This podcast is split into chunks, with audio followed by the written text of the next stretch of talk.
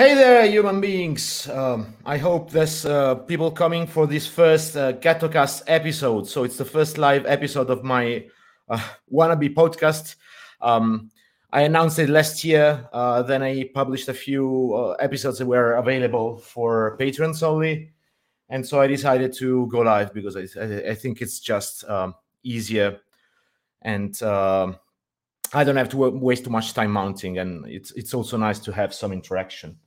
So thanks for joining me in this discussion. I'm sorry you might be used to some kind of not so serious topics that I usually deal with nanoware of steel. You might not be interested in a topic as well, like everyone is talking about COVID nowadays. But I really think it's a very important topic, of course, because it's affecting everyone's lives. But I also think that I sort of have the,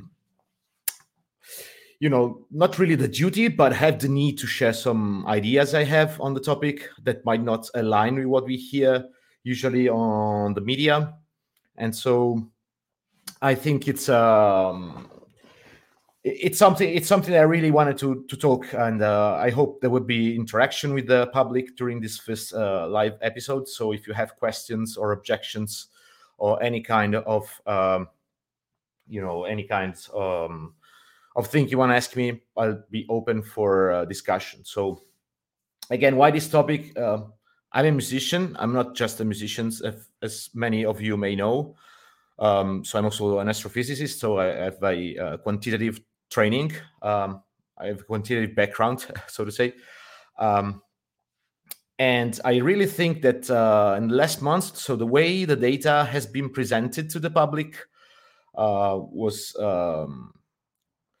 like the data that supports some kind of policies in light of the epidemics, that is, of the pandemics that is affecting the world right now.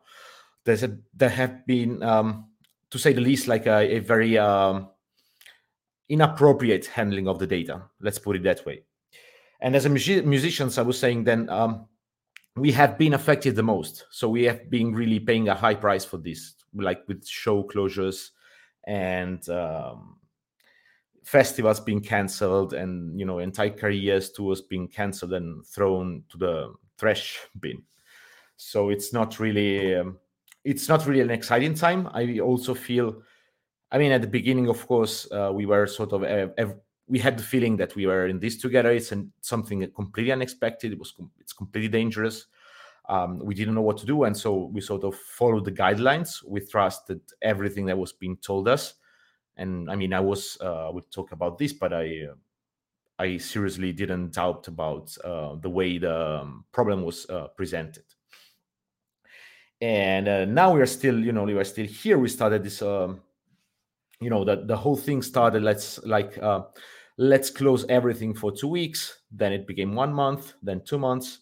Then we reopened. Then we are back at square one. So after October, we are back to the where we were more or less. With differences, of course. So we are back to where we were at the. In March, basically.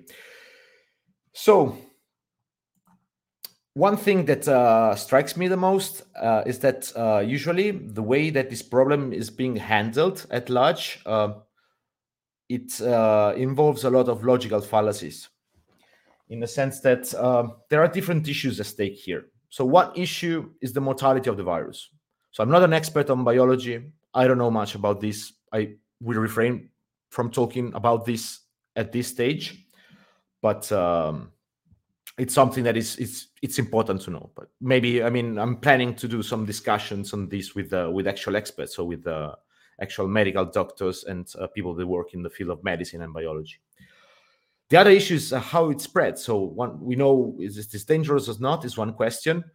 How does this spread? It's another question. So it can be very dangerous and spread very easily, or the other way around. The two things are not related. The other issue is how you deal with this. So we have sort of, I include myself in this because it's also my first reaction. So we are associating lockdowns and these kind of restrictions with the mortality, like the dangerousness of this virus. So in the sense that we say we need to lock down because the virus is dangerous sometimes, or we need to lock down because it's phrases I hear. I mean, not everyone says that, but sort of when you say that you don't really believe lockdowns are an effective measure in containing it, and that's the thing that people tell you most of the times is, well, but the virus is dangerous, right? So people are dying, but it's not the same problem, right? So that's two different issues. Whether lockdown is a proper measure in counteracting this pandemic is one issue, and how this pandemic spreads is another, and how dangerous is that? It's yet another question. So these things need to be kept in mind, because most of the times when I discuss about these issues, then it's they're being conflated together. There's no clear distinction between the different levels at which this logic works. Okay, so another issue then is the cost of dealing with it, right? So we might grant that lockdowns are an effective measure, but then they have a price. I mean, let's just stop pretending that, like sometimes we do, oh, we just need to shut everything down for 1 week or 2 weeks, 1 month. I mean, for that, it means that many people for 1 month, maybe they won't have an income. So it's not like, oh, let's just shut down things for 1 month more and it would be fine. So there are costs associated to that. Maybe it's worth, it's a cost, it's a risk that's worth taking. Maybe it's not. It's something that needs to be judged independently. However, it's that has nothing to do with the. I mean, it has to do, but it's a different set of problem. Of course, once you establish that you have some set of measures that are effective and you have a certain level of mortality, then you need to establish a trade-off between the cost of these measures and the cost in mortality of the virus. And let's not pretend that. It's not just about shutting down the economy. We know there's an actual health cost in mental health and physical health associated to lockdown. So, but again, this is a different issue. These issues, you can sort of address them scientifically. You can look at data. You can try to make some kind of rational analysis of all this thing. So it's a sort of a scientific question, right? The last question is political. So we want to, that's a different thing. I mean, we need to establish as a society whether, do we want to pay this cost? Like, what's the implications for our freedom? And this is a discussion that everyone needs to have. It cannot just be restricted to a group of experts. I mean, it's the whole society is paying the price for these things, and the whole society deserves to be involved in this kind of decisions. I think it's and this is a different issue. So, of course, then you can say, well, we are facing an emergency. Let's suspend all, like constitutions or, let's just shut down everything and put everyone in sort of a cage for a while. But then, and this is sort of acceptable, I would say, for, for a short period of time. But what if, like now, this thing is, first of all, is going to be delayed all the time? Like, we don't know when it's going to end. From a political point of view, I'm saying. And every time there's like some kind of new reason to delay these shutdowns and these sort of restrictions of personal liberty further. And this cannot be just addressed by means of science or, like rational reasoning. I mean, you can make a rational case for or against it by any means, but this is already a political question. And again, this is another kind of discussion. It's separated from everything else. So even if we decide that we can shut down everything for a reasonable cost in terms of lives saved and lives lost in the process of shutting down things, there's still the problem of, okay, do we as a society agree to this? Should we? For me, it's a different question. So, and all of these things get mixed together. So we should be really careful when doing this kind of points. So yeah, as I was saying, like you have usually some these kinds of logical fallacies when you say that you don't really agree with lockdowns, then it means that you are not counting the human cost of lives lost because of COVID. Or otherwise, it means that you are against lockdown just because you're doing a cost-benefit analysis. But no, what I want to talk about here is just the evidence that we have when you look at the data at large, not just one country and some kind of, evidence like, oh, we shut down, then the cases went down. Yeah, it's more complicated than that. So it's not even related to a cost-benefit analysis, I was saying. And then, of course, like not being in agreement with some kind of measures that have been put in place by a government doesn't mean that you actually automatically believe in conspirations or, I'm sort of some kind of weirdo and I believe in reptilians or some kind of conspiracy behind this whole thing. I think it's just a human mistake on a very large scale, but I think you can rationally explain why this thing is happening. Even though, again, for me, like, you cannot really push further with lockdowns on rational grounds, but I can understand why this is happening. So that's my point. So first thing is that's really striking me and it's touching me a lot as a scientist. So I'm talking as a as an astrophysicist, so I'm used to data analysis, I'm used to model testing. So what you do in science, you have, you've got a theory of how the world works. In my case, it's, galaxies, the universe at large, stars. You have this theory, you have data that you get from the, observations, can be radio telescopes, whatever. And you do a test. So you say, okay, is my theory able to explain this data? Right? This is how science works. Now, if I find some data that is not in agreement with my theory, there's two ways. Maybe I have a problem with the data. It can be. Maybe I have a problem with the theory. So it doesn't automatically mean that the theory is wrong. But, if you have one piece of evidence on one hand that, it's in conflict with your theory, you have another piece, you merge all the pieces together.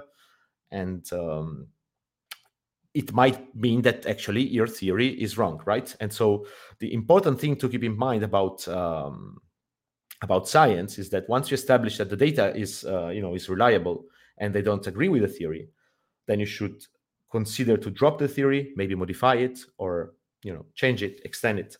And the reason why is that I'm saying this is that most of the times that when we look... when evidence for the efficacy of the lockdowns is being presented, you see that there are some plots, some graphs that actually are in agreement. But the point is not about those that are in agreement. It's about those that are in disagreement with your theory. That's the whole point of science, right? It's like the falsifiability principle of Popper. So you can find as many cases as you want that are in agreement with your theory. But once you find something like solid observations that do not fit with your observation, with your theory, then you should really think about changing something at least about your theory. Maybe not dropping it altogether, but acknowledging that there is some piece missing.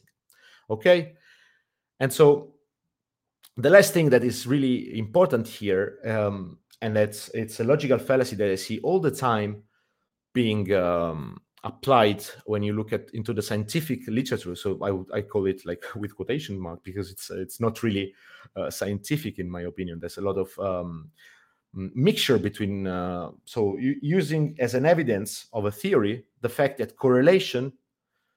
So some facts are correlated, but we know that correlation does not imply causation. So this is one of the most important tenets of science. Okay. Correlation does not imply causation. So let me,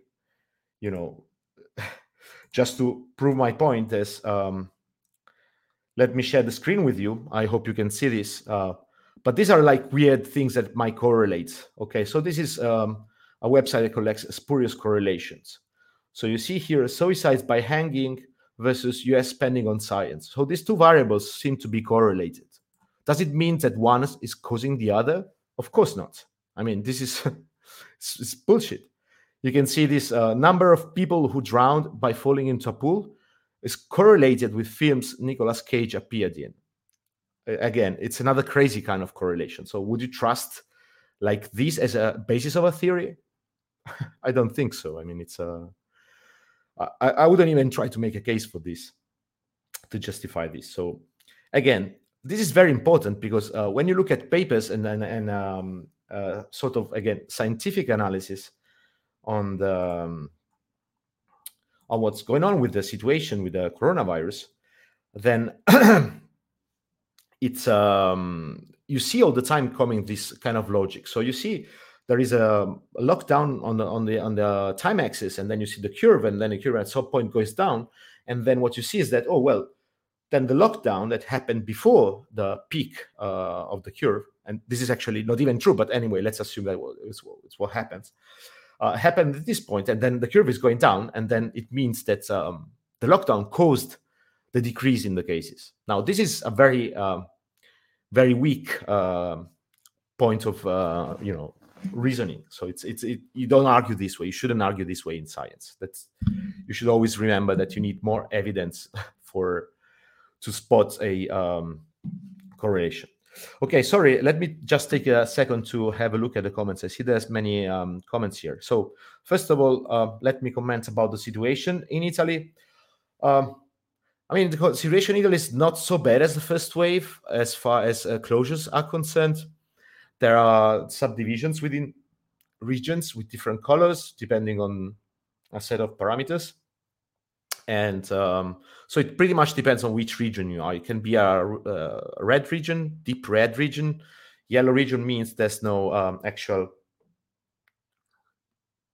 not a big threat. So not everything is open, but bars are allowed to operate up to, they were allowed, they're not allowed to operate right now. I think it's not at the moment, but they will be, I think, from next week, at least until 6 p.m. And then there's a curfew starting at 10. So it's not so bad, but still there's lots of, people that cannot perform their activities. And so yeah, it's not so bad, but let me stress that there's a whole sector of the population that is prevented from working in any way, shape, or form. So one of the things that I would like to say is that, again, as a musician, now let me open this parenthesis, which is unrelated to the topic of tonight's discussion, but as a musician, I really feel the pain that many of my colleagues are going through this at this moment, because they cannot work. It's even, not just the musicians, but, all the sound engineers, light engineers, sound technicians, all the people that work in this industry. So it's a lot of people, and it's a lot of mess. It's a huge damage. There's places were not open anymore, and the worst thing is that we are even prevented from talking about some ways you might try to reopen or do things like safely or whatever. No, this is completely being excluded, and I find this thing really terrible, but that's another discussion. So let me go back to what I was talking before. So I was making, again, a few points that should be, for me, like the most, it's very, the most basic, really the basics of the scientific methods, right? So always respect your observations. If you have, some observation that are at odds with your theory, you should really think about changing your theory instead of, maybe just adding parameters, adding ad hoc hypotheses and stuff like that. So that's the that's the other thing.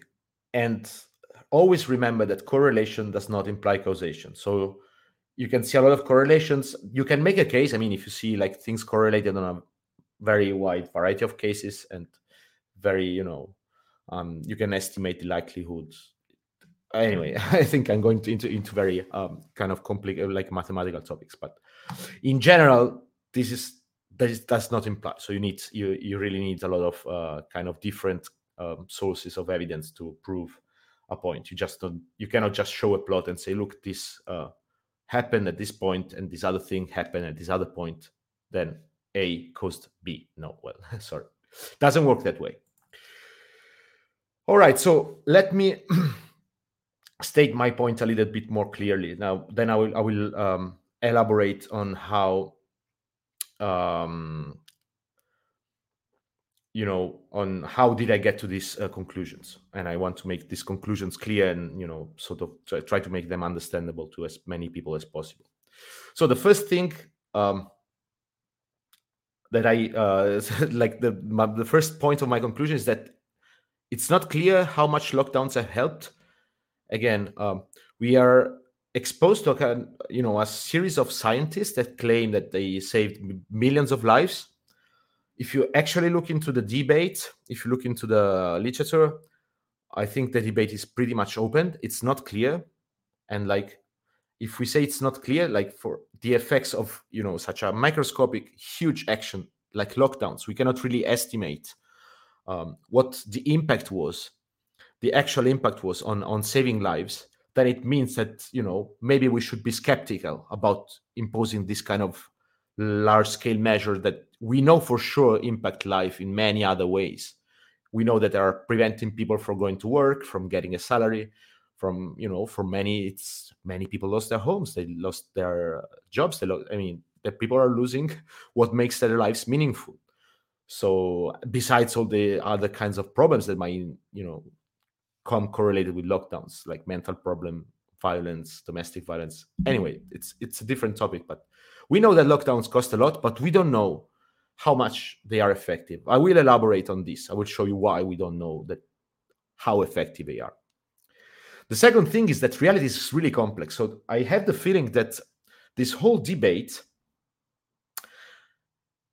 has been focused on the lockdown, no lockdown analysis, right? So it's like this whole issue of the pandemic, we are always talking, should we restrict more or less? And then on a side note, well, maybe we should make some, places in the hospitals, or I don't know, we should do something else. It's always about this part of the logic. It's always about something we should do more. We should do something. Maybe there are more factors at work. I mean, it's not just lockdowns, no lockdowns. There's thousands of other factors. So I don't know, quality of the air, temperature. I mean, that's whatever you can think of. Maybe it's not just, about closing people in a cage. Maybe there are other ways of transmission. So, and this is something I want to talk about later, but this is the first issue I have with the whole approach that has been sort of discussed in the media. It's always like, should we close more? Should we close less? And then when something happens, it's because you close more or you close less. So usually it's when cases go up and you close, then it's people are not being compliant. When cases go down and you close, so you see it's the effect of the lockdown. So you can find evidence in the cures for both cases. And the thing is that these curves, these contagions do not really depend on this single variable. So we shouldn't focus, the debate should not focus on this one. And the other thing that is pretty interesting to me is the way that we assume that humans should comply to everything they say. So the politicians say you should stay 2 months at home without seeing anyone and wear 3 masks and do this and do that. But we know, and then we complain. Then we complain with people when they don't do that. But we know that human nature is imperfect in this sense. We cannot just comply to any order we get. So whenever we do, we plan a set of laws and restrictions, and we have to deal with the intrinsic fact that people won't change, their behavior from one day to the other at 100%. They can change quite a lot. We've seen that. But at some point, you have the need to see people. You have to go out. Maybe sometimes you forget the mask. Maybe you put it in properly. You don't do it on purpose. But we are not people that we don't work with medicine, so we are not used to wear masks. We don't know how to put them properly. We don't know. There's a lot of things we do improperly with masks, and we have to factor it inside the fact that when we say, oh, everyone needs to wear masks. Okay, we know already that when we do this, when we impose people the mask wearing. Most of the people will wear it in the wrong way, and you cannot blame them because it's we are just not used to that. It takes time, maybe. Sometimes you cannot just simply wear them. You need to eat, you need to drink, you need to you're on an airplane, you need to eat and drink, and then the rest of the flight you are still wearing your mask. But then for that 10 minutes, 20 minutes, you eat, you want to breathe some. Maybe at some point, maybe it's you might have problems breathing. So again, it's that's also a different issue. But I have the feeling that every time that these things are being imposed on us, then they always assume that we are, you know, we should comply perfectly. And, you know, if we do this, then people will comply and everything will be nice. And then if it's not, it's because people didn't comply. But I think it's already wrong to think that people will comply 100% in the first place. You have to agree that there will be like non-compliance. It's just human nature in this sense. And it's completely, you know, being locked in your home for most of the people, it's something that's completely natural. It's not natural. So you have to deal with the fact that someone will not obey all these rules. It's simply impossible. Let me go back to one comment, and I think that it's pretty interesting here before I move forward with my rant. So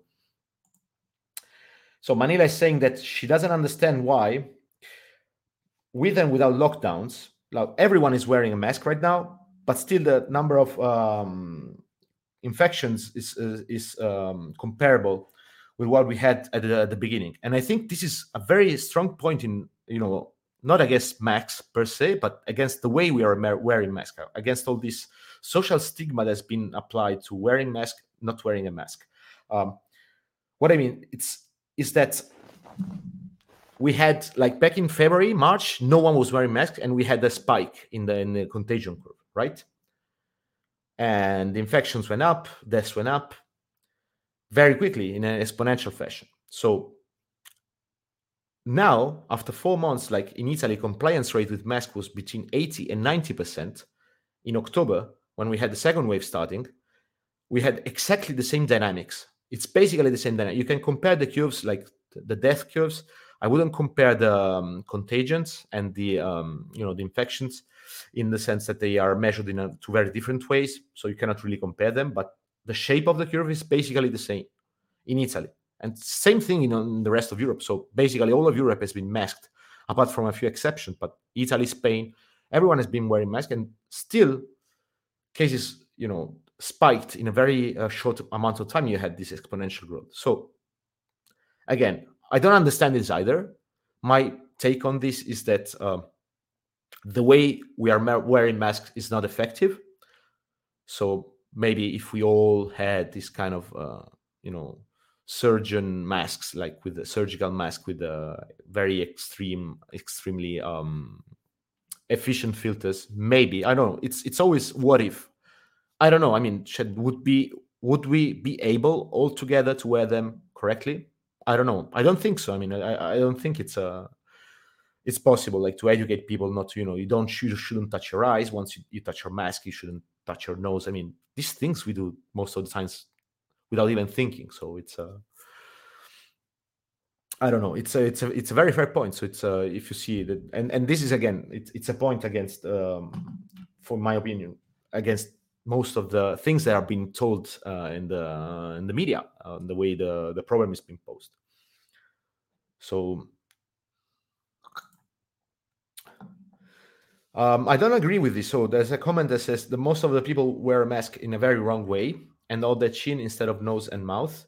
I don't agree with this, in the sense that I really see, in Italy at least, but I've seen them, I think you can see them pretty much everywhere. It doesn't depend on that. I mean, there are people that wear them incorrectly at times, but you cannot blame, like, the full-blown explosion of the second wave on the fact that a few people were wearing them not so perfectly, because most of the people are actually being pretty much careful at covering their nose. I mean, I am, everyone is. Everyone, not everyone, of course.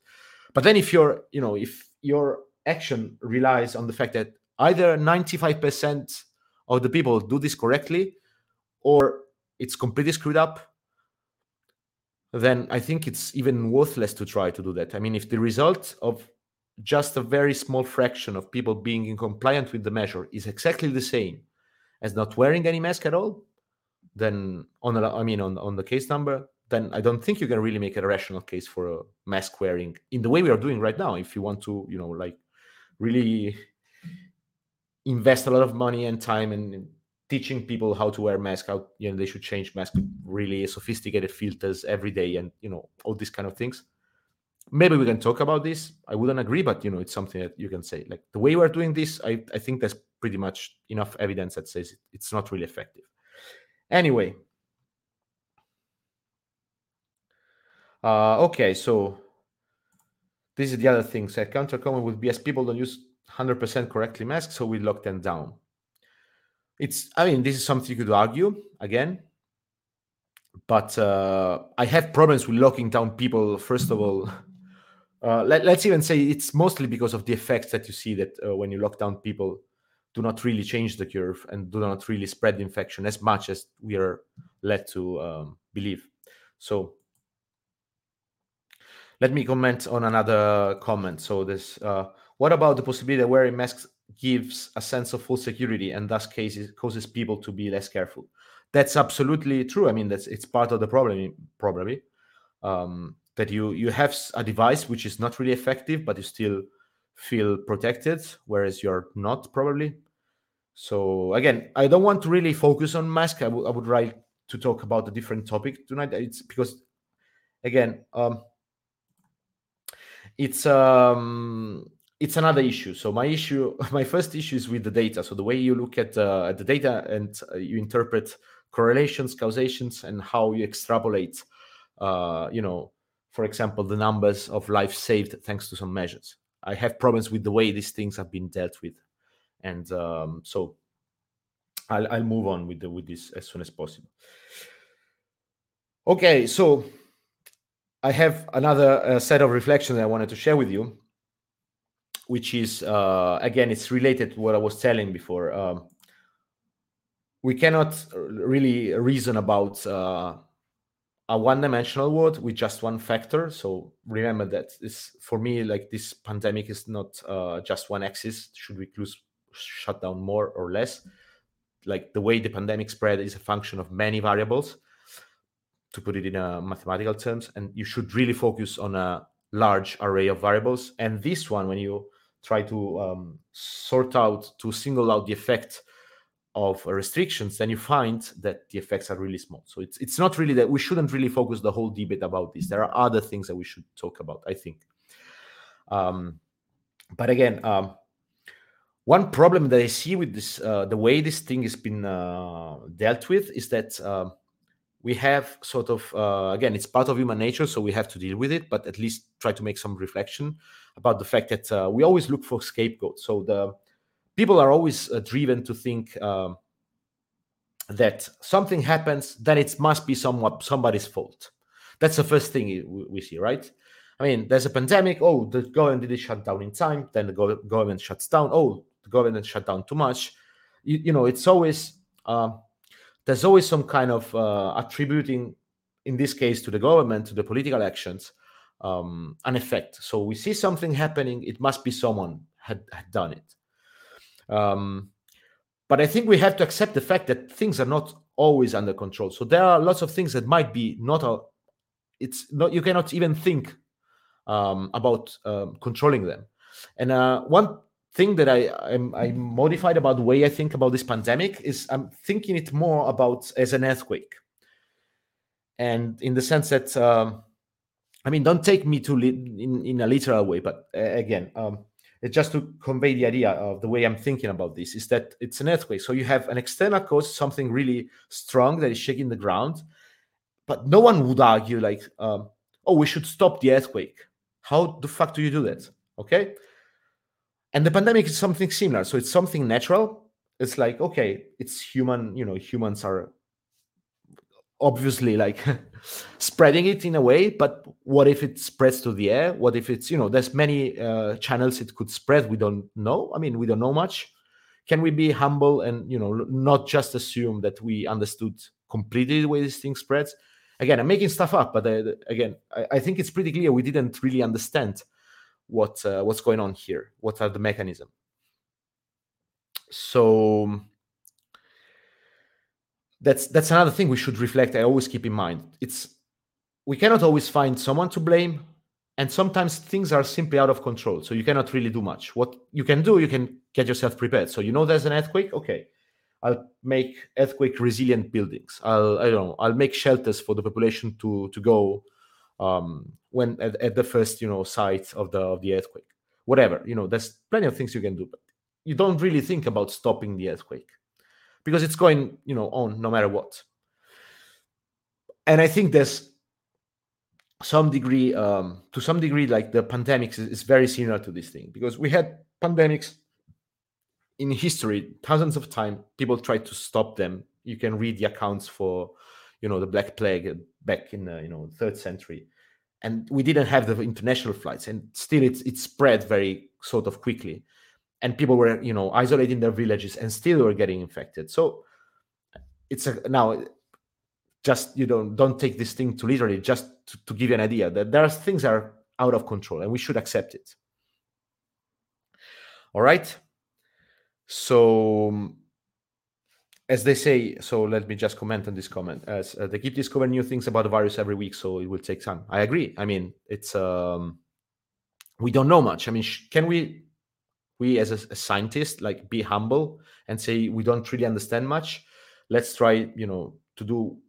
If we know that lockdown, we think that lockdown might work, but we know they have a huge cost, so let's try to do something else, or focus on some kind of other approaches. Let's try to, instead of wasting money on giving unemployment checks to people not doing anything at home, let's invest those money on hospitals.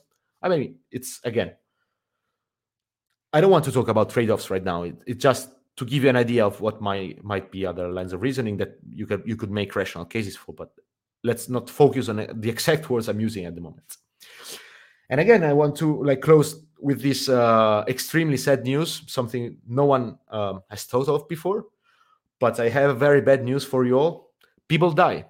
I mean, people die sometimes. So we need to accept the fact that sometimes people die, all right? The problem is, what is acceptable level of people dying from COVID in this case? Is it 100 per day, 200, is 10,000?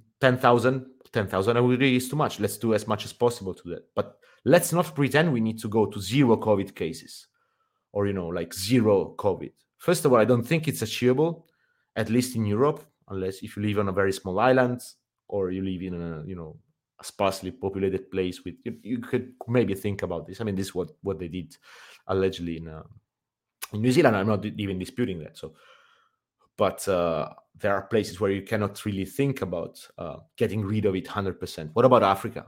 I mean, can you seriously think you can make this kind of track and tracing and very sophisticated ways of tracking people and putting restriction on very poor places? Forget about it. I mean, there's no way. So we have to live with this. We have to find a way of, we have to remind ourselves people die. So saying every life of COVID is life lost and, this kind of rhetoric. Well, there's people dying of car accidents, heart attack, cancer. You can name, there's thousands of causes. So how preventable is that? It's another issue again. But it's something I've seen too many times on, there's a complete disparity. And actually there's research on this, that people are treating deaths from COVID in a different way from deaths from other disease, whether we should agree that it's,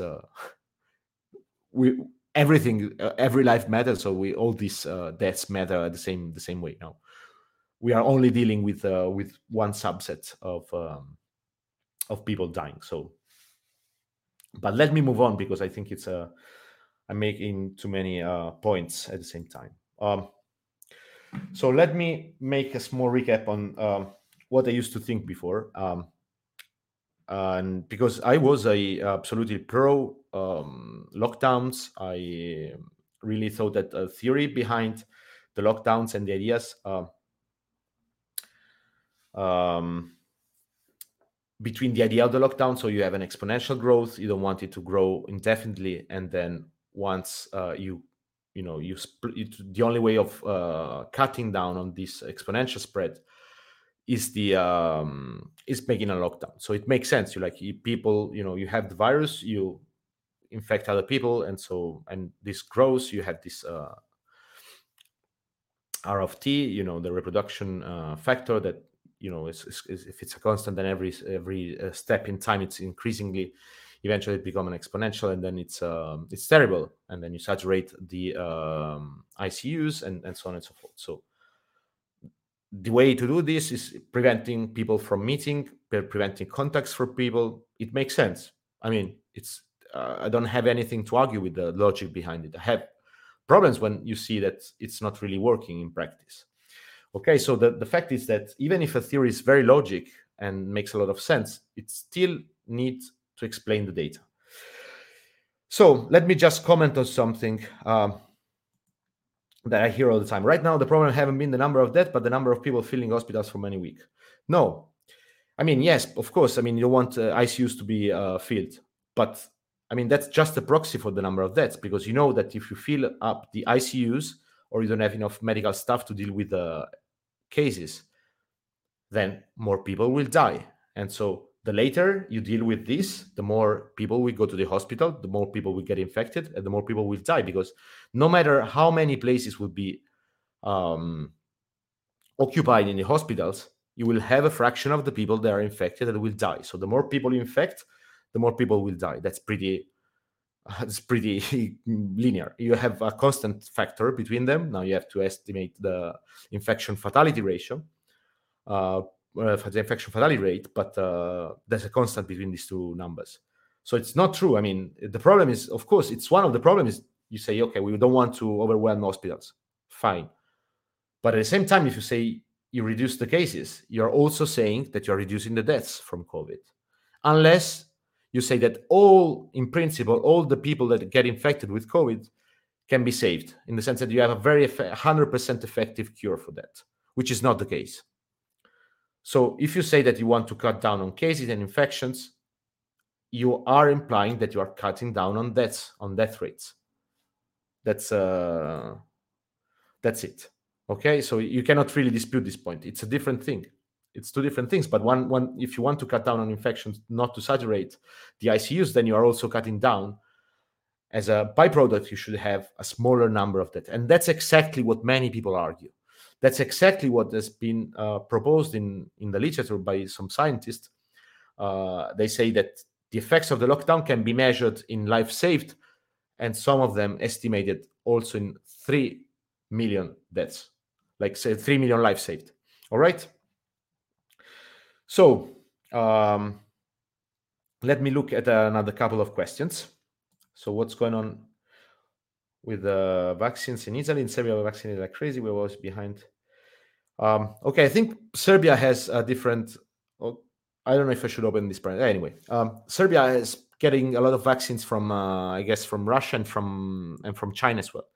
So Serbia is outside of the EU. I think they have stronger political ties with the US and China. Sorry, with China and Russia, rather than they have with the US. So it's easier for them to obtain vaccines from Russia and China. And this is what it happened. So I don't know how much.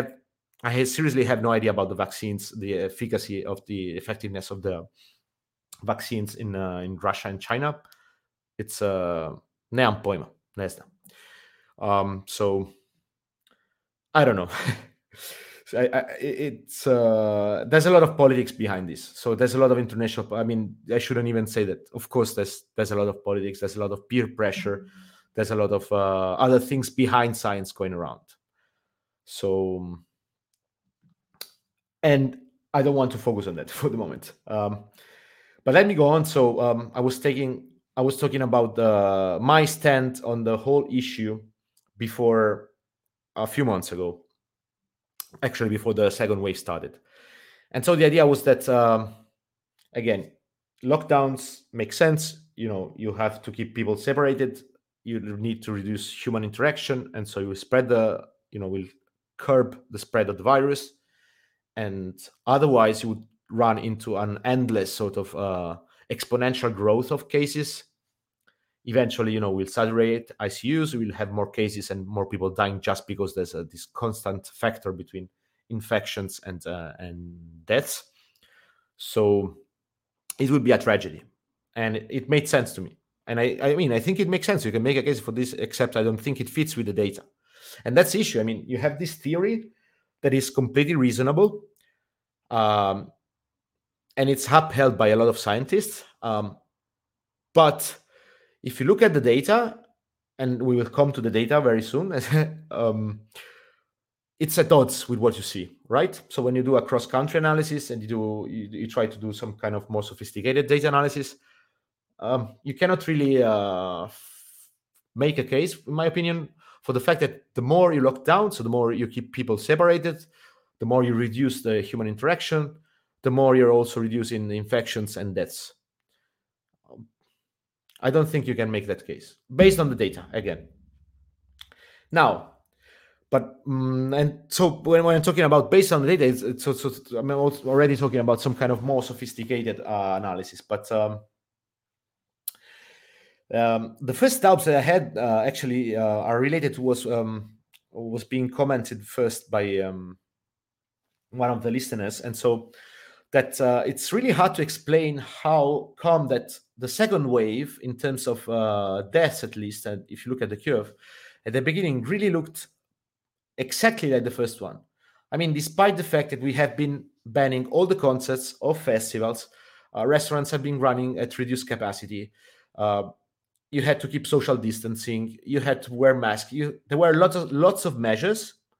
Now, you can argue that these measures were imperfect. People were going out. You had, it was going on, sure.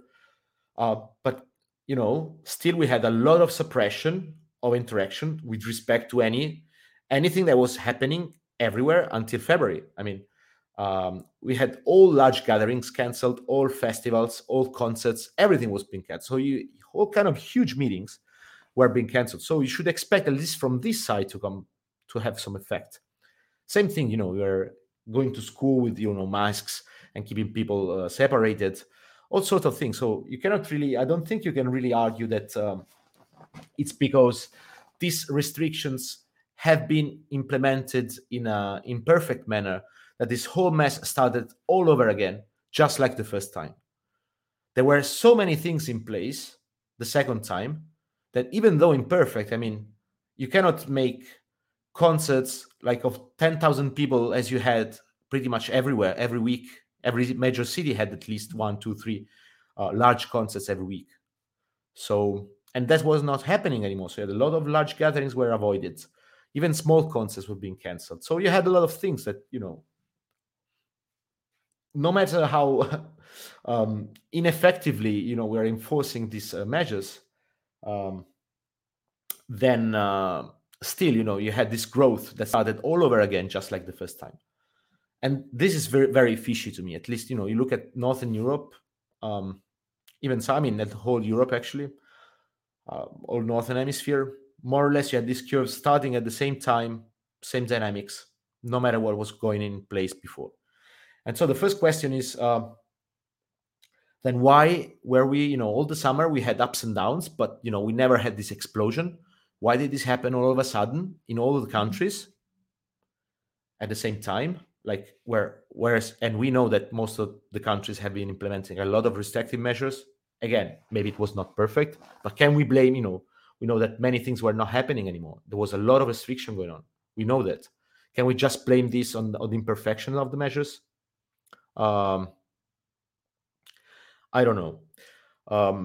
I think this is very suspicious. So first thing we've been told is that this virus is not seasonal. So there's not a seasonal pattern, at least in the media. This is not in the science. So in the science is still being argued. And I would say they can make a case for seasonality, at least in northern countries, Northern European countries, but Northern Hemisphere in general, like above a certain non-equatorial countries, let's put it that way. You see a consistent pattern of cases going up and down, more or less, in the same period. And you really need to have a conspiracy, people need to conspire, states need to conspire to trigger the start of a second wave within, a window of 1-2 weeks. It was all over again, all over Europe. And for 4 months, it was kept in place, like it was kept in check. You didn't really have explosions of pandemic in the summer, nowhere in Europe. You had some cases, some spikes, was under control. By and large, it was under control. So what changed? I don't know. I would say this is something that is contradicting the theory, like what we've been told in general, that this virus is not seasonal, and so we should care about it no matter when, no matter where. I'm not sure that it fits the theory. So this is a first piece of evidence I can think you can use against this line of reasoning. The other thing is that there's a lot of anecdotal evidence. When you talk about, about lockdowns, then you only read in the press or you talk to people. the kind of evidence they had in favor of lockdowns is like, oh, you know, but because they closed bars and then the cases went down, or they closed this thing and then cases went down. And that's always, you know, it's maybe 1 week later, 2 weeks, 3 weeks. Like there's no clear relation between the date of lockdown and, you know, the peak of the curve. Sometimes it's right after the peak, sometimes before the peak. We don't, I mean, in general, it's not really clear. And many of these, much of the evidence has been proposed in the public as to why these, you know, why do lockdowns work is based on this anecdotal fact. So you always hear, oh, but, you know, I was doing this, you know, I lived, this is the typical answer. I lived in this country and I remember that after they closed these things, then after a while, cases went down. And this is a fallacy, like it's a logical fallacy of correlation and causation. So how can you know that the cases did not went down anyways? So this is the first, these are some first doubts that came to my mind. So can we really say something so about the places that did not implement these very strict measures? So... yes, you look at the data, there are many places in Europe, outside of Europe, that did not implement a complete lockdown. Okay, the most famous of them is Sweden, but it's not just Sweden. It's Japan, for example. So what's the thing here? Now, you read very often in the press about Sweden, for example. You see these kind of articles. Let me share the screen with you so I can, you know what I'm talking about. So there's, for example, okay, I've just taken one. This is The Conversation. I don't know if this is a academic rig or journalistic fair. I don't know. Maybe it's I don't know how reliable this is. But this is the kind of titles that they are presenting. So Sweden and Japan are paying the price for COVID exceptionalism. And so let's just focus on Japan for a while. So this article is dealing with Japan like, oh, they're big nationalists. They think their ways are better than the others, but they're paying for this very hard. And so you see this plot here, okay? So you see daily new confirmed COVID cases until December, and you see a curve here. There's a first spike. That's the first wave. Second wave in August. Third wave starting somewhere in October, going up, still not going down. All right? And so they are telling you, oh, exceptionalism and hubris are closely related, blah, blah, blah.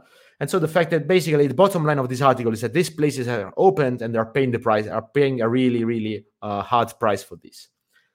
There's another article. This is, again, just to show you what's the bias in the media, because every time you see cases going down, you see, oh, these guys close the bars and cases are going down. Great. You see, this is the kind of policies. Cases go up and, oh, they are to blame. But, okay, these are Associated Press news. And, okay, Japan's confirmed COVID cases hit new record. So, you know, they are saying Japan is a new record and they're growing and growing and growing. It's a disaster. Can we have a look at the curve of Japan? Okay, so I'm comparing here. This is a plot that I made. It's the number of cases. So just, you know, this is the curve that I'm showing you in this journal, in this newspaper. In this media outlet. I don't know what the Conversation is exactly. So you see these three curves, right? These three peaks. Let's go to the data. Okay, this is Japan, Belgium, and Austria. So by the way, Belgium and Austria are two places that did a very hard lockdown on the second wave. The blue line here, this one, is Japan. Okay, so you see how much, I mean, isn't this like presenting this plot here? Isn't this misleading, to say the least? Like you're saying, oh, they are paying the price for the exceptionalism. Like if I had to put things in context, then I would say, oh, look, these guys, Belgium and Austria, did a lockdown, and they're paying the price for the lockdown. I mean, if I had to follow the logic, I'm not making that case, like just to be clear. But I mean, isn't this crazy? So by the way, now, for example, you look at Belgium. Belgium actually imposed the hard lockdown on the 31st of October. And it's exactly 2 days after the peak. So this is the peak, 29th. 2 days after, you get the lockdown. So can you really say that the lockdown is causing this drop? I mean, it was dropping when they imposed. Maybe, you know, this drop is already caused by other measure. Maybe the other measure were enough. I don't know. It's again, this is for just a first point. I don't want to draw too many conclusions at this point. I just want to put some doubts on what's the usual narrative about these facts, which I find really I find it really disturbing, to be honest, because again, this is. They are claiming in this is just an example, but there's many examples of articles that have these headlines about Japan, about Sweden, how many people are dying there, how tragic is the situation there because they didn't do a lockdown. And then if you put things into perspective, in Japan at least, we'll come to Sweden later, but let's look about Japan here. You see how misleading is this? I mean, no, it's not acceptable, okay? This is not acceptable. It's something, there's a narrative being pushed, and I don't agree with this. And again, Japan, by the way, it's a place that did a lockdown on a first wave. Second wave, completely opened. They're giving vouchers to people to go on vacation. And you see, I mean, this is the number of cases. So what's the takeaway point here for me? Maybe there are other things at play. I mean, maybe there are some genetic factors that affect the spread of the disease. There are some kind of natural immunity. I mean, I'm making stuff up. I don't know. But can I just say that we shouldn't focus on lockdown and say, oh, look, we did a lockdown here and then the curve went down, because it doesn't make much sense. So again, this is all public data. This is two cases. By the way, so this plot is cases per million. So it's number of cases, but it's normalized by cases per million. This is also something you need to be careful, because sometimes they present data with curves that are not normalized. So it's the total number of cases. But what matters is number of cases per million or per 100,000. It depends on normalization. Now, I did these plots with cases per million. So never mind. That's not the important bit here. So let me check. Sorry. Let me check back on what was my schedule to talk. Again, there's lots of issues, lots of unknowns here. So we don't know, for example, in all this whole narrative, we've been told that there's asymptomatic spread. Then they found out there isn't. There's some paper was published in Nature that found out on 1,000 cases that were exposed to asymptomatic COVID patients, so to say. And no one of these 1,000 and more people that has been exposed to these asymptomatic spreaders got the COVID. So, but at the beginning we said, we put a lot of emphasis on asymptomatics. So there is a lot of contradiction in the narrative that's been pushed in, and I understand it because scientifically it's unclear. But then, if every other day we present some evidence in one direction, and then contradicting evidence every other day. So you have one direction, one time, it's asymptomatics matter, then they don't matter, masks. If you remember at the beginning, at least there was a huge debate on the mask. Then at some point they decided that masks work and we have to wear them, fine. But there was a debate at the beginning. So it's not so clear. I mean, I would say still nowadays, it's not so clear what's their effect and if you wear them properly, because this thing has been really tested just in laboratories. We really have a few, very few examples of experiments in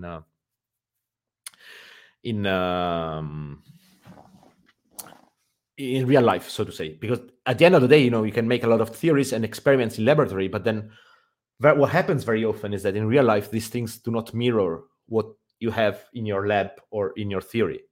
There's a lot of friction. There's a lot of stuff going on. So, and sometimes it's, you can understand things, the way things happen by the theory, but you cannot really apply on a literal basis. Anyway, so the other thing is that if you try to keep track of the predictions, and on both optimistic and pessimistic predictions, so both sides of the argument got it wrong basically every time. So there's just so many. Everyone knows about this. So you read someone that says, "Oh, next week, 2 weeks, then everything will be blown up," and then nothing happens. There was a headline from a Belgian newspaper that said, right, 2 days after the peak, they said, in 10 days, ICUs would be, intensive care units would be full, so we'll have to send patients to Germany. And this thing didn't happen, but still, and it was based on mathematical models, and no one questioned that. I mean, this is still going on nowadays. So there's a lot of unknowns, to say the least. And the thing that, you know, you cannot really rely on predictions. So we are walking like on uncharted territory by and large. We know a few things, but not so much. Not as much, you know, because that's the issue that I have, that when people talk about science, so when scientists go on television, they usually on TV, but, you know, like on media or whatever, they go and they present a view like, oh, I'm a scientist, I have a scientific view, that's it. Whereas like science is more about understanding what are the error bars, what is the uncertainty about your statement. And in this phase, I think we are dealing with something that's completely new, and there's a lot of uncertainty, but we still hear people talking about this. And we have, you know, this kind of experts go on television in Italy every other day, and they always claim, you know, in 2 weeks, it's going to be the end unless you lock down. It's like, wait, we didn't really establish the effectiveness of lockdowns, and you're claiming this like it's like the gospel. And I'm not even talking about the side effects and you know, about the price that you have to pay. So in this phase, especially, you need to keep in mind that science is something that has to do with error bars, with the uncertainties. There are things that, you know, they are uncertain, but to a very, very small degree. So we know that this works 0.999% of times. There are different, of course, you need to establish how confident you are. There are cases in which you are so confident that you can really safely say, this is true, and I believe this, okay? I don't think this is the case right now. I think the case that we are facing with the pandemic is more about different levels of confidence that you cannot really estimate. Okay, so there's a lot of uncertainty. And this is not what is being sold to the public. We always say, oh, but we have the scientists here with this committee, and they will solve things for us, and we just need to do what the experts say. Forgetting that, actually, there's a lot of experts that do not agree with these points of view. So that the debate is open. So there's not enough evidence for this case. But this is not being discussed in the public. This is something that's really bothering me. I think it's upsetting. The way of science, like being the scientist said that, and we have to do this. I would agree in many cases when, you know, it's an issue that has been studied for 100 years. We have lots of data, but this is not the case. So it's largely unsettled. It's largely unknown. And there's a lot of evidence that goes in the other direction with respect to the dominating narrative. So again, let me just, again, stress this point. Most of the predictions were wrong. Still, like, no one is really putting into question the way these predictions are being sold to the public, at least, and the way that some scientists are selling them. In some cases, just the media is making, you know, a false representation of what someone says in a paper, some results. Some cases, there are the scientists outright going, and, you know, they go and make certain statements in a case where you cannot really make certain statements. So, again, at this point, what's my conclusion is, bottom line is we didn't really understand much. There might be genetic factor at play. Maybe there is seasonality. There are a lot of pre-existing factors at play. How do we find out? Is there a way of saying that, for example, number of infection, number of deaths is related to some of these factors? So what are the factors that determine the most? They are mostly related to what we see today. So in another way, what I was saying before, we know that this is a function of many variables. And we want to establish, so say we have the mortality depends on 40 variables, and we want to establish out of these 40 variables, which one played the largest role, okay? So how do you do this? You cannot, you have a problem here in the sense that what you would normally do in controlled experiments, you have a counterfactual. So you have like a control sample, which means you have two samples of people that have exactly the same characteristics. You give like a placebo, or, you know, some sample you don't do anything. The other one you apply your prescriptions. So in this case means we should have, in this case, it means that we should have, for example, two Italys, one Italy without any restriction, the other Italy with restrictions. And it turns out you cannot really do this. The best thing you can come up with is, okay, let's take a country and a neighboring country and let's look at the curves. It's a fair approach, makes sense. And so, but still it's not perfect. The other thing that you can do is, for example, trying to make a mathematical model of the issue at stake, and then you compare reality with the mathematical model. So you have a mathematical model that is describing, for example, the course of the pandemic. And you use this mathematical model as a like fake Italy. So you want to compare what happened in Italy after you impose the lockdown and the restrictions to the mathematical Italy, so the mathematical simulation of Italy without the restriction. And then you look at the difference. So this is, I mean, it's a plausible approach. It's something that people do all the time. But there are problems. I mean, how do you do, how can you rely on a specific mathematical model? So there are tons of parameters here. You cannot really simulate a country one-to-one. You need to make approximation. You need to make assumptions about the way people interact. You can, you know, there's... you need to make assumptions. You cannot really simulate something and get the real, 60 million people, simulate each and every one of them in the way they actually behave. Of course, you cannot really do that. You can make some approximations. Now, the thing is that in these approximations, you don't have one approach. So when people say, oh, it's a scientific approach, it's a scientific model. Well, it's scientific because it's mathematical. Well, not really. I mean... what are the assumptions that lie at the basis? So when I do an approximation, why am I doing this? So what's the approximation? What are the assumptions?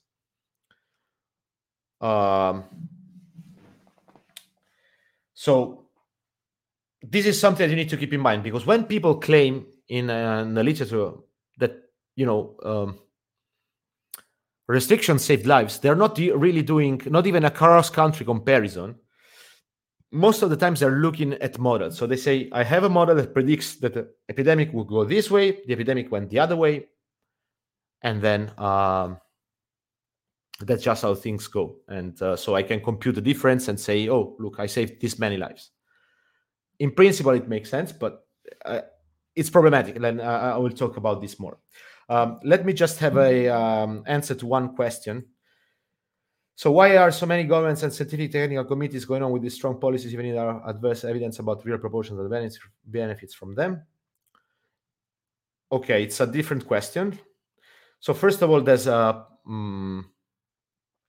lot of scientists that believe, in this that the evidence against them is not enough, and they still, support their models and their approach. And governments, they have political pressure. So the government at this point has two options. Because of what I was saying before, no matter what happens in a country, you will say it's because of the government. So if at some point the pandemic stops, then, oh, thanks government for the lockdown. And so if unemployment goes up, you would say, oh, fuck you government, for example. So the point is that the politicians at this point, they have two options. It's either the curve goes up and people die, you have more deaths, and you withdraw all the restrictions, and then people will say, oh, you caused all these dead people because you withdrew the restriction. Either they put the restriction on. If the restriction don't work, they say, oh, it's because people were not compliant. I am, I'm okay with what I'm with what I'm doing. I'm doing my best. I'm closing down everything.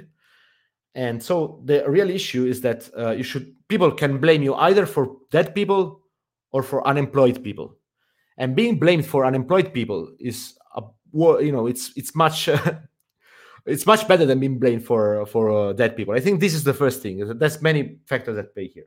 The other thing is, of course, governments choose their advisors, so they don't choose their advisors at random. Of course, they choose advisors that at some point align with their political views, and so it turned out that most of the governments on this planet have taken this stance with lockdowns, with restrictions. And of course, the few that don't, they have a different kind of technical committee. And the few that don't, they are few. I agree. But it doesn't mean that in countries that, they are doing hard lockdowns, there are scientists that are opposed to them on scientific basis. So again, I would say that mostly it's because of political reasons, and politicians can choose your advisor in a way that aligns with your views. And I think that's what's going on here. I think it's pretty much clear. So I wanted to move forward and talk about make some. Now I've been talking a lot, but I didn't really show so much data. Right, so I want to take a look shortly again at what how this kind of views, so anti-lockdown views are presented in the press and on the internet, because I don't think I know, I'm a scientist myself, so saying I'm anti-science, I don't know. You could say that I'm being paid by big pharma, big whatever. I wouldn't say big pharma at this point because they have other interests, but this is what people claim. So. Let me just make my point clear. If you see here, so this is an article. It's on The Guardian. And so the pursuit of herd immunity is folly was found in this bad science. So this is talking about the Great Britain Declaration. So I don't want to enter into the details of that. If you don't know what it is, it's a declaration of scientists, Nobel Prizes, and professors in Oxford, Stanford, lots of different places that are opposed to lockdowns, and they propose a different approach. I don't want to talk about that right now. I'm just saying that that's an example of scientists that are against this approach, and there's a lot, and they are in respected institutions, they are top scientists, so you should at least take them seriously, at least look at what they say. And but anyway, so the thing is that all of a sudden, when you see this kind of non-alignment, and this is presented as a folly, and it's being funded by anyone. So there's always some interest behind it. They're not doing that because of science. They're doing that because they have money. And beware of something. I mean, I'm not saying that the scientists that are supporting lockdowns are, they have some kind of bad attitude. They're being paid by big pharma you shouldn't. I don't think you should ever question the intentions. I think we all have good intentions. Sometimes the problem is that we have prejudice on the way the world works, and so we fail to acknowledge when our prejudice, when our theories do not really fit the data. And this is something you see all the time with a religious discourse, with a political. You cannot really make a rational case for many things because people, most of the times. You always try to shift your position and add some other factors until you're comfortable. Even though the evidence is against you, then you always try to make up things. So, and this is something natural. Scientists do this, and some scientists might have a good point. I'm not an expert in this. Again, I'm just saying this from a general point of view. So maybe I'm wrong. I admit it. Maybe I'm wrong. I would just want to discuss the things that make me think at least I'm not completely wrong. And the data that is being generally misrepresented, as we've seen before, or has been overlooked. We don't hear much about these places. We don't hear about Japan, the way they are completely open and still epidemics is basically nothing compared to other places.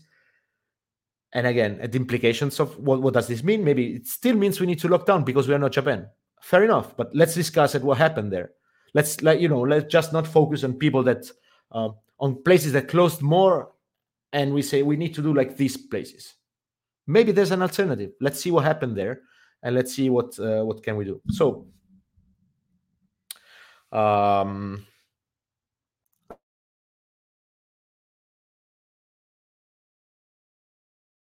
it's a good questioning other people's intentions. This kind of presentation is very. It's not honest, right? So you should first talk about what someone's, especially if someone is a respected scientist, is a Nobel Prize. You should at least discuss his, scientific point about that. It might be wrong, but still, it at least deserves to be addressed. But here, this is what they're doing. They are funding this bad science. More on the point, though, there is this interesting website. It's called Antivirus, the COVID-19 Frequently Asked Questions. So we call the people, they are COVID skeptics, and I'm one of these COVID skeptics, apparently.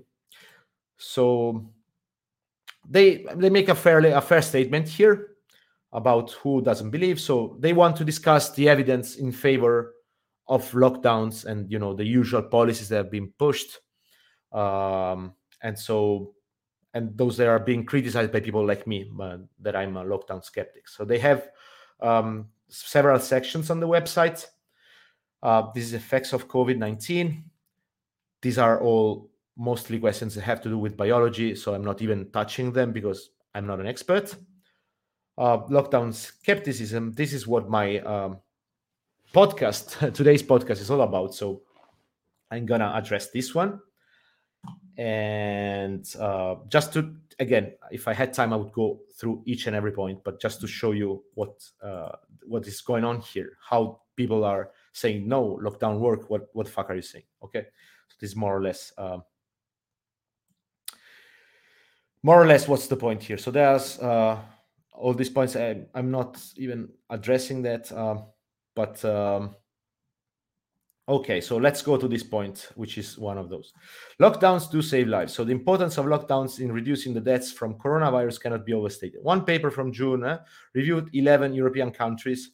So they're talking about one paper, which is pretty famous. It's called, let's open this. It's this, Estimating the Effects of Non-Pharmaceutical Intervention on COVID-19 in Europe. So they claim these, among others. Now, I don't have time to go through all of them, but let me just, discuss this one. Fair enough, they acknowledge here that this paper has been criticized, but they mention one criticism. This paper has actually had like hundreds of criticism by other scientists. So what's going on here? So this paper is called Estimating the Effects of Non-Pharmaceutical Interventions, NPIs, on COVID-19 in Europe. And bottom line, what they do here, as I said before, they try to estimate how many people died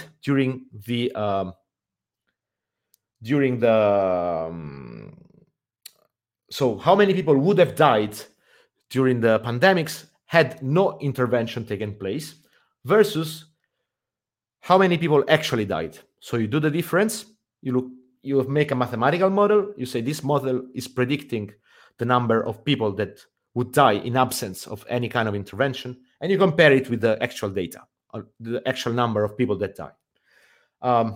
And then you see, okay, look, we found that so many people would have died, but we did these interventions, and so we saved that many lives. So this is the data from this paper. It's this table. And you see here, this is what they're doing. These are their estimates. These are the observed deaths up to the 4th of May. They have these points here. They say in Austria, they died 600, Belgium, almost 8,000, and so on and so forth. Okay, so you have all these numbers here. These are the actual dead people. These are the estimates. I mean, they have a model, then I would say, like, with a model that includes all the restrictions. And their model says, oh, look, we did the restriction and we predicted this kind of number of dead people using our mathematical model. And this is like to say, okay, our model can reproduces well this data. It's just sort of, they want to self-confirm what they are stating. So we have a good model. And our model, once we introduce the restrictions into it, then it can reproduce the actual number of dead people that we have seen. So this is observed data. These are counterfeit, it's model data. Okay. So this is the interesting part, because this is the same mathematical model used assuming no interventions have occurred. Okay. So these are the numbers. They say United Kingdom 500,000, Sweden 28,000. And this is like the median value. This is like the most likely estimate up to the 4th of May. Okay. So first thing that I notice here, which is pretty fishy, suspicious, you have countries that had all sorts of different restrictions.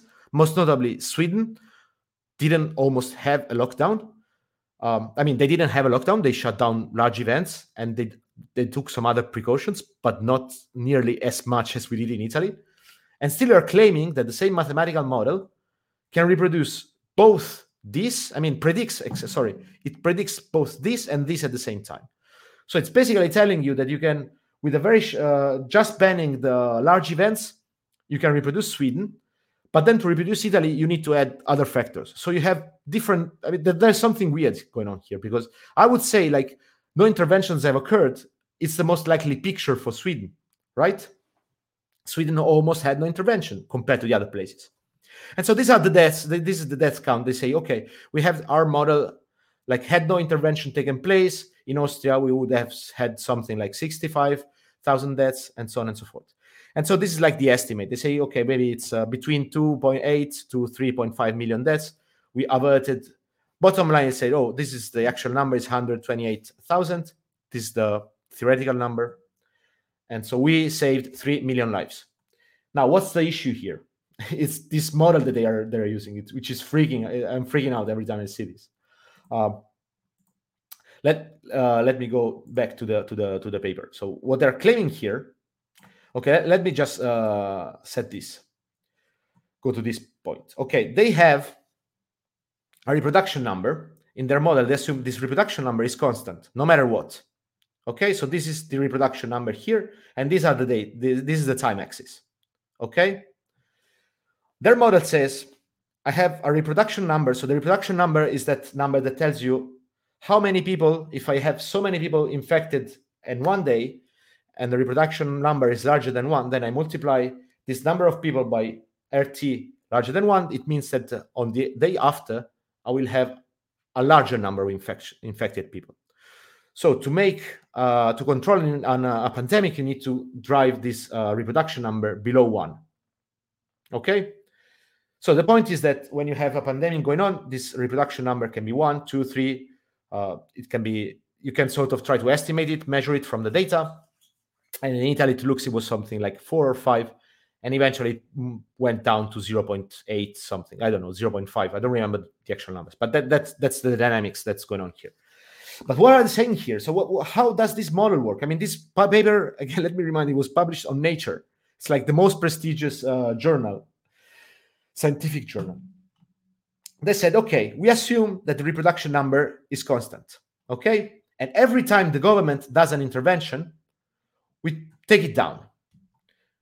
So in the case of Sweden, what they did, this is not the case. I don't remember which country is this, but let me load this. So what they're doing, maybe you see better now, it's they say, okay, this is reproduction number. We did this intervention, so we brought it down. We did this other intervention, so we brought it down this a little bit further.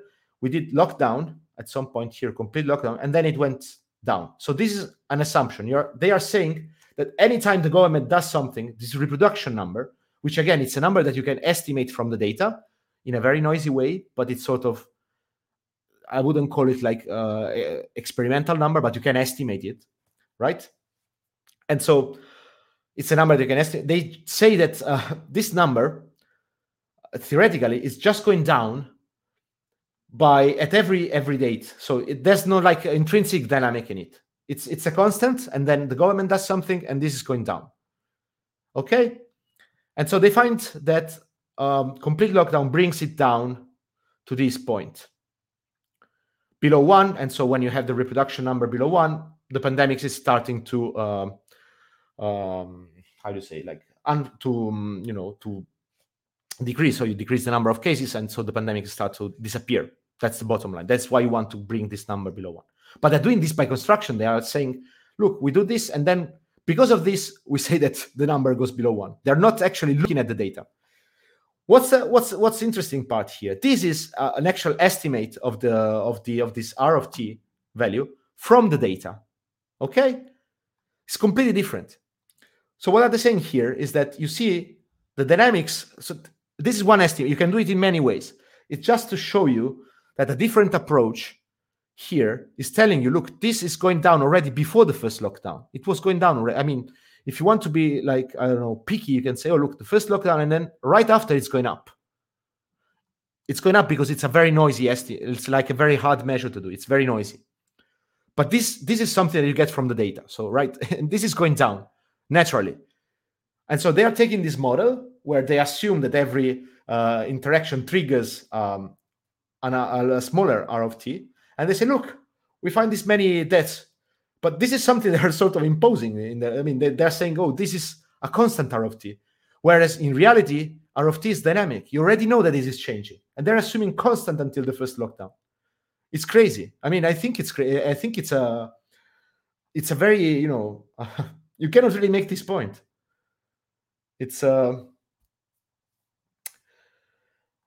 The point that they're making here, I don't know. It blows my mind. I cannot believe this thing got published on Nature, to be honest. It's very sad, because then, it's this kind of papers that are affecting the way that we live nowadays, right? So this is one critique that it became, that you see on this kind of, let me go back to this site. And they cite this paper. So there has been criticized. As we report below, there are many other, blah, blah, blah. They don't really criticize, though. They don't mention here all these papers that criticize it. There's many more. So let me go through this. That's another one. Again, this is a scientific paper. It's a different approach. So this is on a preprint. It's not been peer reviewed. But once I know that this thing has been peer reviewed, it's past peer review. Then I don't care about peer review anymore. Like at this stage, it really doesn't make much sense on this topic. But let me just draw their conclusion. Inferences of the effects of NPI, so non-pharmaceutical interventions, are non-robust and highly sensitive to model specification. Claimed benefits of lockdown appeared grossly exaggerated.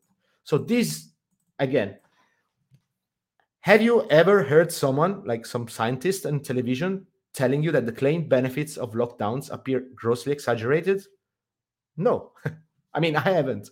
If you know of someone, well, I'd be happy to know that. But the debate here seems to be really confined to this very few, not even very few, but to this kind of thesis, or to scientists that support this kind of outcomes. Whereas this is one example. I mean, you can make tens of this kind of scam. I just want to go through this one because it blows my mind so much. It's so crazy that so. The thing is here, again, you cannot disprove that lockdowns do not work, but the kind of evidence that's being used in favor of lockdowns, such as this paper, has been disputed so many times. And you can just, now maybe, I don't know, please tell me if I'm being too complicated or it's being too technical, but it doesn't really, it lacks basic science. I mean, you're already putting your thesis embedded inside your mathematical model. So you want your mathematical model to reflect what is your prejudice. And of course, then you will find what you're looking for, because, these mathematical models, they are functions that in principle can be anything. You can tune them in some ways and then just pretend that they look like reality. Who tells you that, this model is correct? You need to fit to different data. So, and this brings me to the next point. That is, what happens then in absence of lockdowns? We have this, we've seen this evidence, sort of, that is claiming that in absence of lockdowns, you would have this kind of millions of dead people and exponential nonstop growth of the infection curve. So let's see what happens. I mean, we've seen Japan. Let's see what happens in other places that didn't implement a lockdown. So I was talking before about the fact that you should find some kind of similar places to make, to sort of a controlled sample. And so it turns out that in the United States, that have been widely criticized for every sort of reason. So you always, when you read about the US, you usually read people telling that, oh, well, they have a private healthcare system, it didn't work, or they didn't want to shut down. There's all sorts of reason of explaining why the death toll in the US is high. First error that is behind all this whole reasoning is that the US actually implemented all sorts of different policies. So you have different states with different lockdown restriction measures, So what I'm comparing here is Florida and California. It's the number of deaths. So it's smoothed over 7 days, so it's 7 day moving average to smooth the curve a little bit. And this is comparing two states. So it's Florida, is this blue line, and California is the red line. What happens here is that Florida and California, two hot states, they're on two different coasts, so you cannot really compare it one-to-one. Agreed, fair point, great. You'll never find a one-to-one match, so granted. Let's see what can we learn from here. Florida is like the third most populous state. It's 25, I don't know, it's 20-something million people. California is close to 40 million. So as in terms of population size, they're close to the sea. You know, they have some factors in common. I'm not saying it's a perfect match, but can we learn something from this? Maybe yes. So what happens? California since March is going, it's basically full lockdown mode, like up and down. And sometimes they allowed for outdoor dining, then they forbade it. And it also depends on the counties. There are many things that depends on the on what you know, on what were I saying? So on the county. So every county has some kind of different policies here. So again, we are lumping all these counties together. Again, it's a complicated issue. What's the bottom line? Again, I'm taking official data here. I'm comparing them. And people in California, you know, the death rate over the last, at least this is starting, let me see, what date is this? From December on, the average number of deaths is larger, okay? What happened? Florida is basically completely opened since 25th of September. So they opened around, when was it? I don't see the numbers. Somewhere around here. Anyway, somewhere around here, Florida opened, okay? And this is how the curve went after opening the whole state. California, on the other hand, has been closing most of the things. So they have much, much more severe restriction there. What do we learn from this? My point on this is, okay, maybe opening a place does not automatically mean you are going to kill everyone and the curve is not automatically going up. This is not the case for Florida. Again, this is a fact. So let's just stop spreading the lie that, you know, if you open everything, then cases will go up. And by the way, I mean, Florida has had, like, famously 1 month ago, they had this Steel Panther concert. They had 3 shows with thousands of people. So you could argue, well, it happened somewhere around here, and then the curve went up because of that. I don't know. Sure. So why is Florida going up? Is California going up?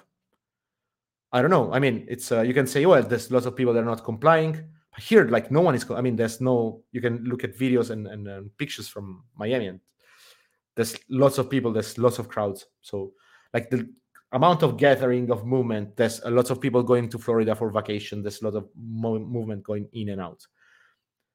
And there's basically no lockdown. Restaurants are working. You have concerts. You have theaters are open. Cinemas are opened.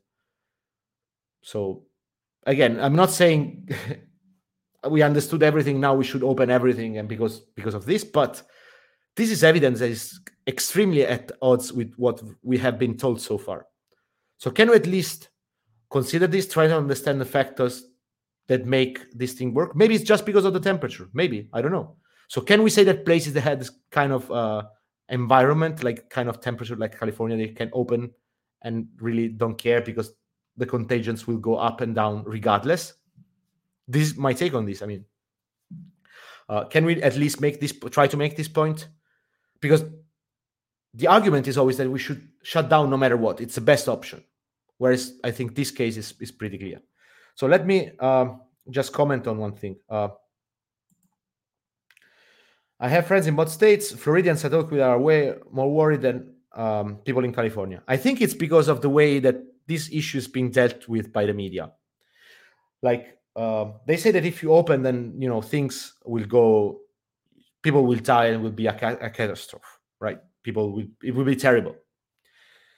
And so, you know, that this is feeling that I had also during the first wave, that, you know, things are closing, I'm safer, fine. Things are opening, I don't feel so safe. But is it actually true? Like, so are these feelings grounded in numbers and data, or are they grounded in what we see in the media? That is, again, they are pushing most of the times on the news, they're pushing for most of the times for closures, and they're trying to make excuses for why the lockdowns do not work, why restrictions do not work. And whenever something happens, you bet that, you know, there are people that are claiming that this rise is due to the fact that Florida opened. But then why is also California rising? So my point is, I've seen so many times Sweden criticized because cases are rising. Well, but cases were rising also in Germany. So can you really reduce the logic to that? Like, oh, Sweden is open, cases are rising.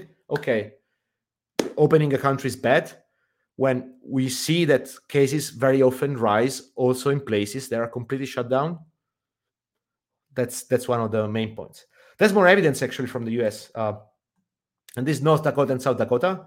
So it's two different latitudes in the sense I'm not taking two hot states. I think there are more North, Central America. So it's different climate, different kind of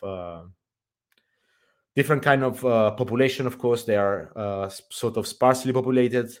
So anyway, North Dakota had some kind of restriction on occupancy for bars, restaurants. They had restriction on mobility. They had some, lots of they didn't have a proper lockdown, granted, but they had restrictions. South Dakota basically didn't restrict anything, right? Now you look at the data, you would argue that North Dakota should have, a better outcome, right? Because they restricted the occupancy of restaurants. They're restricting a lot of things. But, I would say that these two curves, this is the deaths. These are not contagions. It's a number of dead people per million smoothed on a 7-day moving average. If you look at the way these two curves match each other, can you really make a case for the fact that, shutting down things in North Dakota has helped? Again, this is one case. It's to generalize, then there's another step, and it's going to be boring. I'm sorry, it's going to be long, but you can generalize and then look at other kind of evidence. But this is just to present something that it's really easy to understand. You just see two plots of a place that didn't close, a place that closed, right? You can still say, okay, but we still need a lockdown in Italy because these places are isolated. These places are, they're sparsely populated. Again, we can make a case for that, but can we try to understand why is it that the curve is going down without doing anything? So can we stop, if you say that every time you see the curve going down is because of the lockdown, then your theory is false. This is a counterexample. You can say, okay, sometimes the curve goes down thanks to the lockdowns. Sometimes it doesn't. Okay, let's try to understand why it doesn't. What are the other factors that are working here? What's at stake here? What's going on? And again, this is something that has been it's outside of the debate, and it's a pity. It's shit. Seriously, there's a very biased way in which we are being presented the data, in which this political decision are being made. So. I wanted to discuss another graph just to so you see something again. I turn to the plot side now, and this is the number of deaths in first wave, second wave, different European countries. I picked a bunch of countries sort of at random just because you can plot them all. But the point here is that you see that, in my opinion, you see there's a pattern. So there's something here, 4 months, basically nothing, everywhere it goes down. And then it starts pretty much at the same point, same time, different curves, pretty much everyone of these countries implemented some kind of lockdown, except for Sweden. But can you really say the effect? It's really hard to say, right? I would say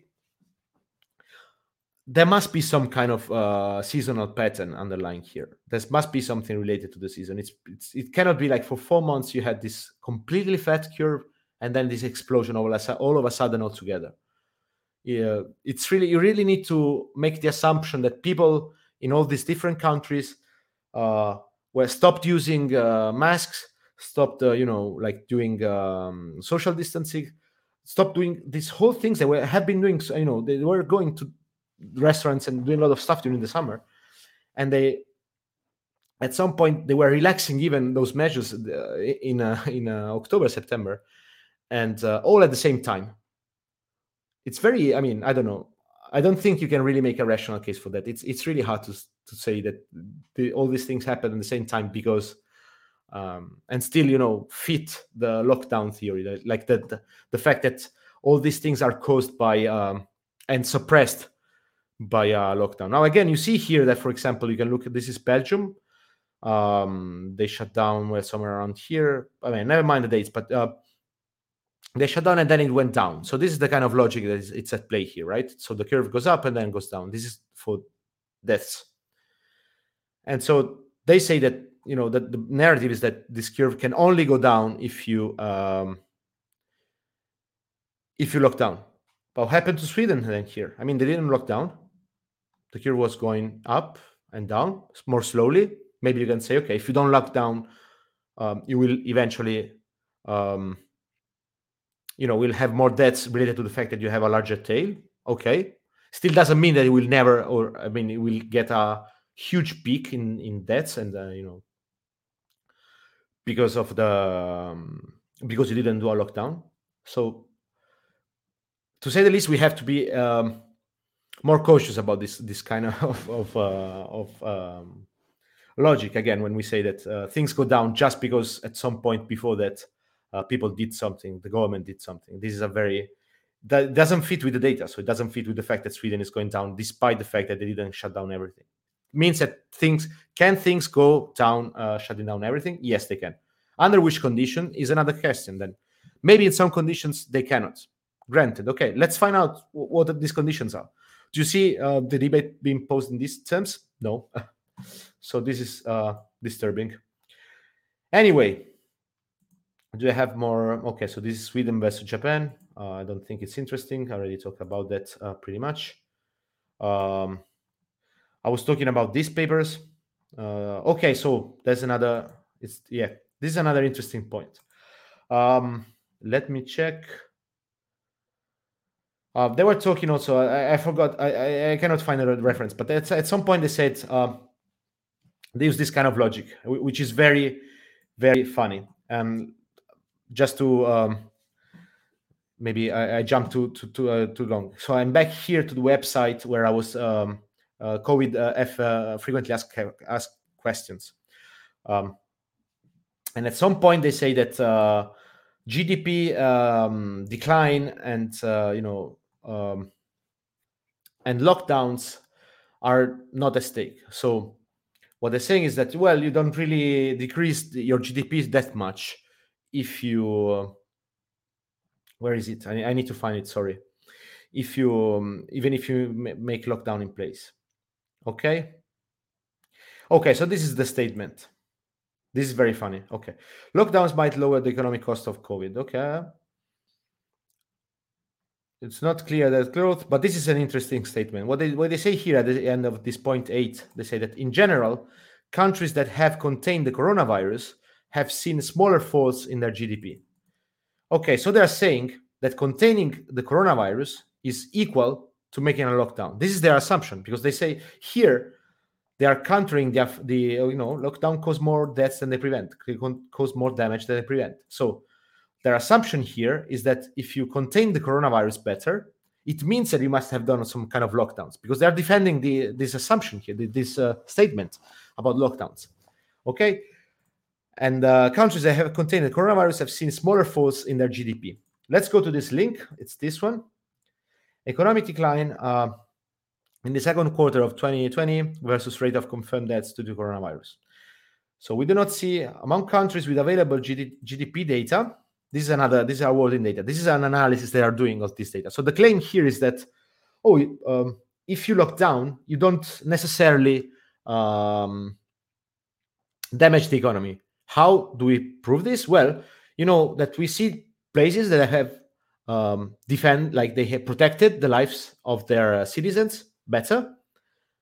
They have a smaller GDP growth, and this assumption here you're assuming that having a lower death rate means to protecting your citizens better. So means doing something actively.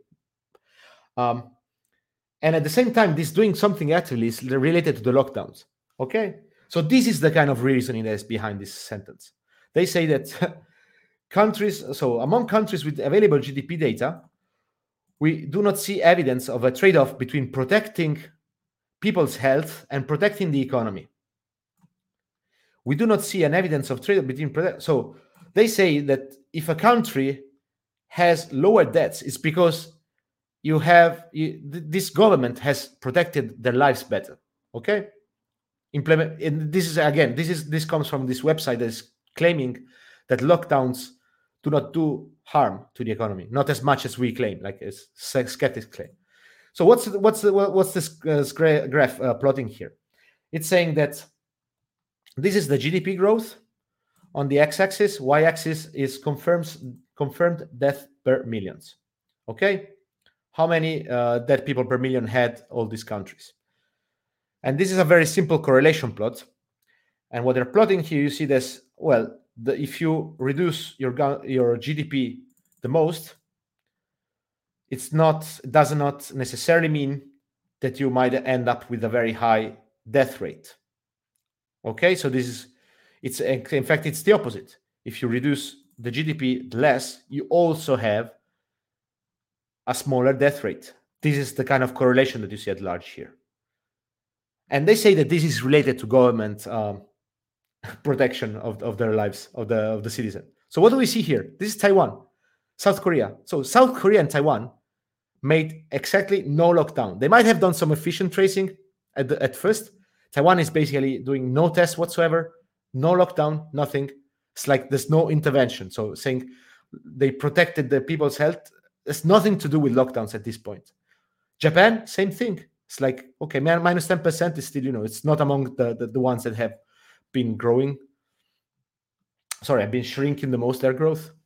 So it's a completely flawed case. I mean, in this graph, they're using this graph with countries that had no lockdown to prove the point that the lockdowns do not imply a trade-off between GDP and million people.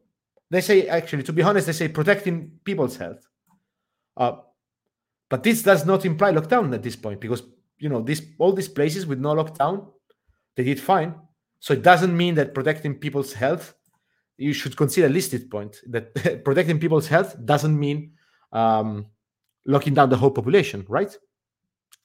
I think this is, you cannot have both things at the same time. But the kind of reasoning that is behind this, so debunking site, which is crazy. Again, I'll stop talking about this website. I cannot do it for, I could do it for more time, but I'll stop here. It's based on this kind of flawed reasoning. It's crazy. It's completely crazy. It's mind-baffling. Anyway, this is the paper I was talking before. I don't think it's useful at this point. Let me just shut down a few windows here and let me focus on what's left to discuss. So, I was talking about reproduction number before, if you remember. So this is the number that's being used by many countries to estimate how serious the pandemic is. And as I said, it's a very important measure. You can make sort of, again, it's not a direct measure, but it's based on the number of infections. What's the problem here is that the numbers of infected that you measure on each day, it's not a perfect estimate. Of course, there will be people that are infected and you count them as infected on day, I don't know, X, but they got infected 2, 3, 4 days before and they didn't know. So, you have this kind of uncertainties there. Then you have, of course, also delays due to bureaucracy when it's the hospital reporting that to the ministry. So you have all sorts of uncertainties of this number that might happen, right? That you cannot really say that for sure. You have some idea and so, but how to estimate this from the numbers, but you still need to propagate for a lot of error. So usually you just don't make a line, you make several for estimating R of T from the data. So the reproduction number. And this reproduction number, again, if it's below 1, it means that on the next day, like on the next generation, there will be less infected than the day before.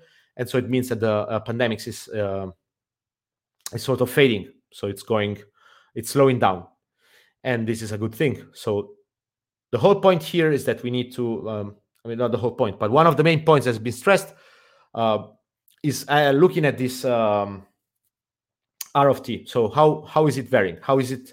Can we make some kind of correlation between R of T and the lockdowns? And so this is what some papers have been doing. Let me just show. So this is another one that was. This is in Science. It's another one which I find really crazy. So inferring the effectiveness of government interventions against COVID-19. Let me simplify. I shouldn't do that, but let me just simplify what's the bottom line here. The bottom line here is that they are looking at lockdowns. So at R, how is it going down? So it's going down, you see. So this is sort of an experimental estimate from the data. And they say at this point, they take data from a bunch of countries, and they say at this point, on average, this R of T went down by this amount because these countries did this. So you see here, you see all different kinds of intervention. That every point here is an intervention that has been made by a government or a number of governments. And these are the kinds of intervention that they're accounting for.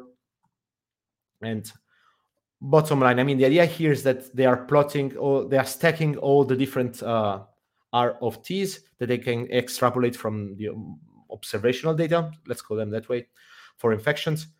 And they are trying to correlate. Again, correlation does not imply causation, but this is what they claim, that every intervention has an effect, has an impact on reducing R of T. So this R of T is going down no matter what, right?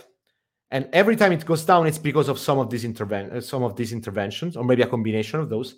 And this allows us to estimate how much these interventions had an impact on the R of T.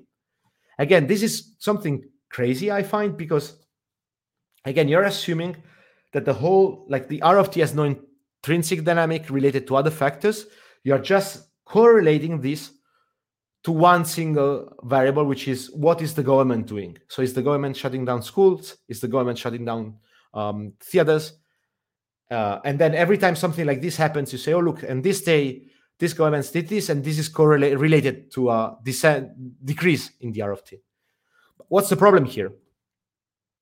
Is that R of T indeed has some intrinsic dynamics. So the reproduction number, in many cases, is going down by itself. And you can show this. I mean, this is okay. So this is the reproduction number, and it's shown for 4 different countries. Let me just cite this paper here. Full lockdown policies in Western Europe. Again, this is a scientific paper. It's a preprint here, granted, but there's people. There's a scientist working on this. Can we have a look at this? Can we trust this? I don't know. It's not peer reviewed. This one was, and I think that there's a huge logical flow behind it. But anyway, so this is again to stress the fact that you cannot just take this kind of correlation. You cannot say the curve is going down. I did this on at this point, and then the curve is going down because of this, because it's correlated. And then I'm saying, look, these interventions had this much of an effect. It's not scientific. It's all of this. Correlation implies causation policy. So let me go back to this plot. What is this plot showing here? It's this one. What happened? Fuck, okay. All right. So what we have here is the reproduction number. You see this one for France, Italy, Spain, Great Britain. What is this showing? These are different ways of estimating with different. Let me skip this. But as I told you, there are uncertainties in the way you can compute this reproduction number, and so that you have to use different approaches, and every different approach will end up with a different estimation of this number. Let's take just the main point out of this paper. This is that the main point here is that you can look at these different countries. So France, Italy, Spain, Great Britain. And each one of those has a reproduction number, which is going down already before the lockdown. So the yellow line here, you see the vertical line, is the lockdown date. So you're taking how many days before the lockdown and after the lockdown. And this is for, they're doing this for many countries. Let's focus on these 4 with different methods. So they have four different estimates of this reproduction number. And they're looking at the date. So you see here, this is the day that the lockdown was enacted. And so this was going down already before. Can you say it's going down quicker? Maybe, I don't know. So the bottom line is that I'm using this paper for is that, first of all, you have a lot of uncertainty here. And second of all, you see that the dynamics is the same. So this is not really changing the dynamics of the R of T.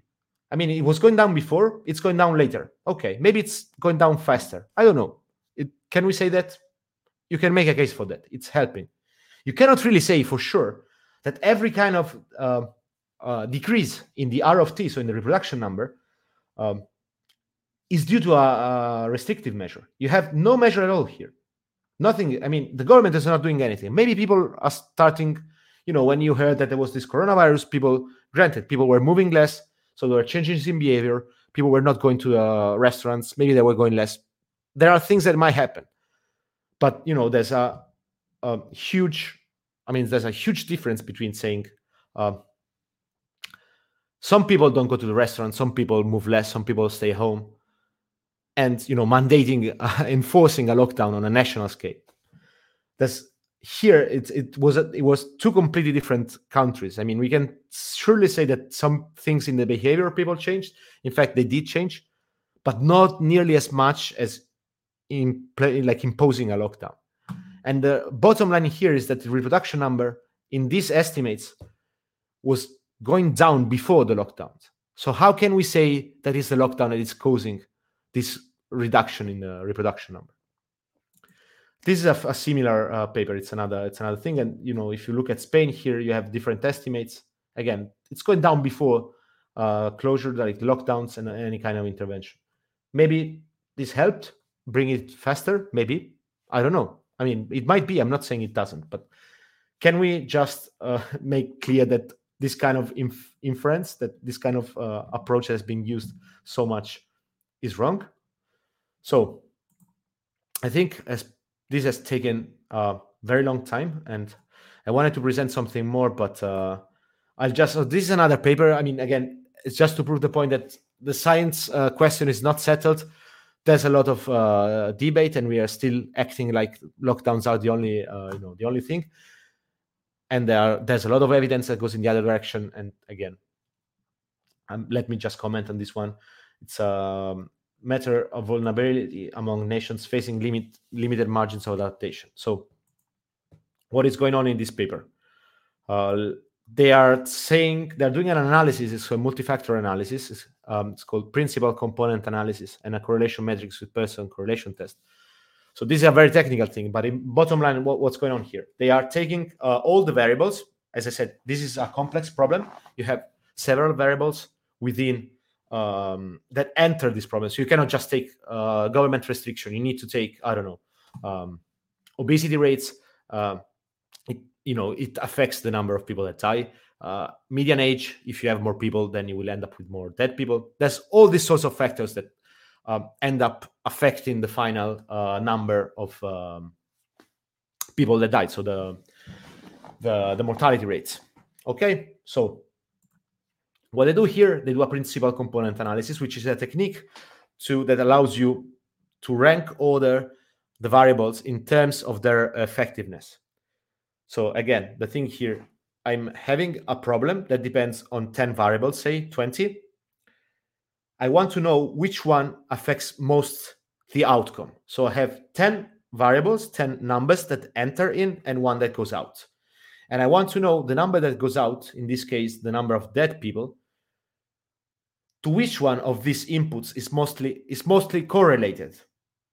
This does not even show that you can make a theory of this causes this. I'm just looking at correlation here, okay? But if you want to show that X causes Y, you need to have correlation. They need to be correlated. If I want to show that this is causing this, if I move this, this has to move in the same direction, or the opposite, depending on the theory. But this needs to be correlated, okay?